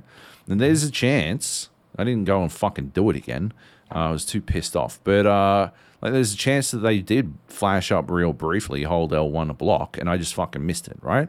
Uh, or or when I was pressing all the buttons to work out what does what, I accidentally clicked like it had like prompts to tell me, and I clicked through it without ever noticing what the fuck it was telling me to do, right? It didn't have like a very like breadcrumby type thing, but the point I'm making is that you, you can miss something in a video game, and there's no easy way to go back. If I want to go back in a book, I read back further up the page. If I want to go back in a movie, I rewind a bit. If I want to go back in a song, rewind a bit. I go back in a game, it's not that easy. Like if you got ShadowPlay, you can shadow capture that shit, and I have used that on like a couple of occasions to be all like, wait, I must have missed something. I'm gonna fucking jump back. Uh, but yeah, like fuck. Like it's it can be as simple as like the player the our, all our art will draw the player's eye to this focal point, right?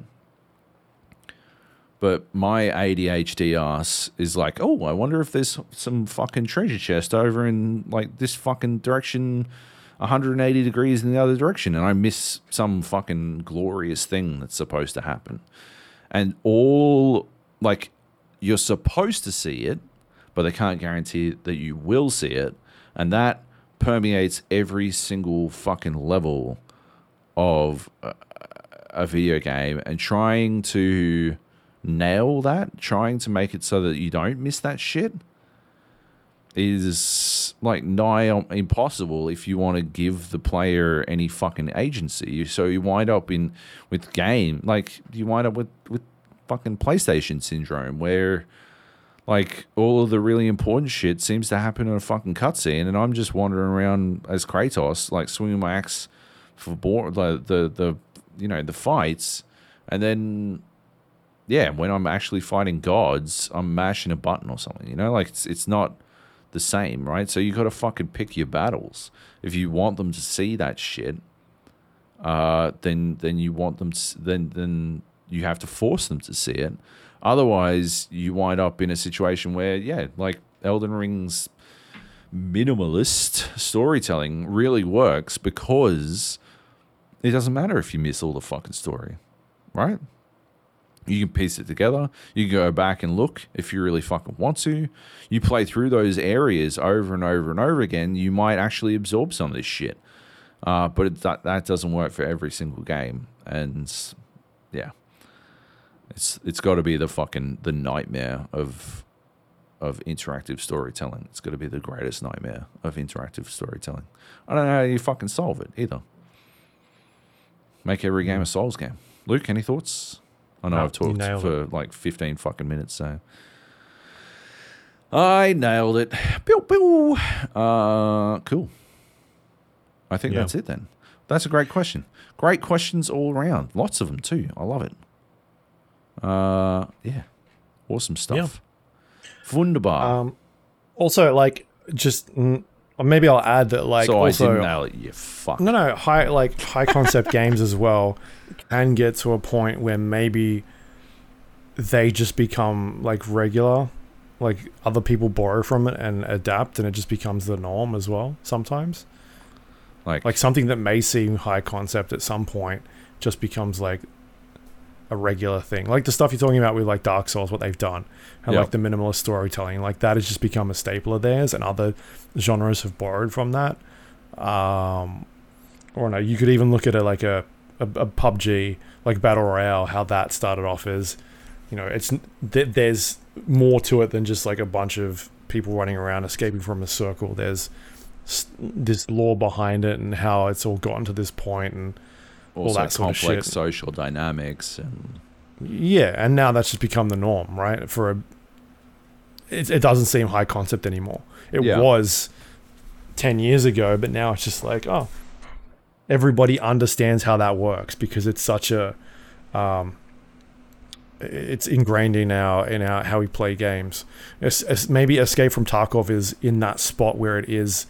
There's just so much going on. That that might be the next evolution of that sort of gameplay. Um, but as more games are borrowing from that system, it'll just be like, oh, we know how that works now, and, and there's always a starting point of this stuff. Like we just adapt and learn, and and something that might have been high concept at some stage is now just middle tier concept because it's all over the place. yeah, I'm just thinking of gameplay, not not necessarily you're um, pure gameplay, not yeah. the marrying of storytelling and and not the shit concepts. Kojima does with like strands and strands. inventing Yeah, new genres. True. No. Um, all right, yeah, good questions all around. A lot of questions. Yeah. Um, Hey, you Yeah, know what I realized? What's that? We got so many great questions because this is episode 650. It is. That's fucking, that's killer. That's a, Yeah. well done, Luke. Congratulations, done. Luke. Actually, it Uh, might be it might be 51 because we're putting your bonus episode in somewhere. oh yeah, but we're not, we won't number that one. So We don't count that one. No, it doesn't Yeah. count. It's a bonus. Uh, let's wrap this shit up. Yep. You get some food. Um, all right, this that's a podcast. You can find us on iTunes, Android, and your podcast device. Uh, the Gap, the GA podcast. Uh, if you do have a moment, please rate and review. The show helps other people find us on the internet. You can jump onto our Discord page, thegapodcast.com slash Discord. Uh, we talk about movies, TVs, books, uh, ask esports, questions. ask questions, uh, chat away, all sorts of things on there. You can play video games as well. Um, yeah, jump in there, have a look. You can also go to our website, thegapodcast.com. It's got links to all of our past episodes and anything else we chuck up on there, which includes uh, a link to to Joab's Amazon purchase. Go buy that. Go check it Right, out. cool. It's up there, um, as well as uh, your reviews in review. Forspoken was the last one you hit up. I haven't, I haven't done them in a bit. I've been busy doing this other thing. Yeah. Yep. Um, so go check that out. Uh, you can also find all our social media links on there as well if you want to go click on them. Uh, that is all thanks to our Patreon members. If you want to help support the show, you go to patreon.com slash podcast and uh, get the podcast early unless Joab has an embargo, Mm. which is the case for this week. it is. Yeah. Uh, Um, so yeah, thank you, Cool. everyone. thank you so much. does that. We're very, very, very grateful. Yeah. Mm. All right. That's it. That's the podcast for this week. Um, yeah, I think there's some potentially some stuff we can talk about next week. I don't know. There's games coming out. I assume. The stuff Destiny. You gonna jump in around to- Destiny? Absolutely not. Um, the stuff I didn't get around to this week because I was playing other stuff. Yeah. Uh, but yeah, I did get a code.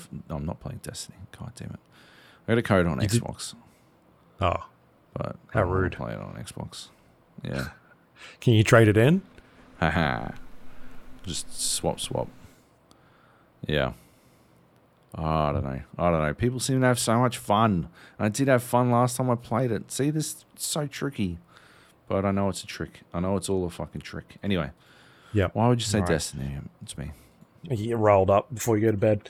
Um, all right. Well, there you go. That's podcast 650. See you for 651 next week. Uh, stay See you- safe. See you for 1300. That's 650 more. Okay. Yeah. Let's. All right. Let's do it. Easy. Love you. Bye.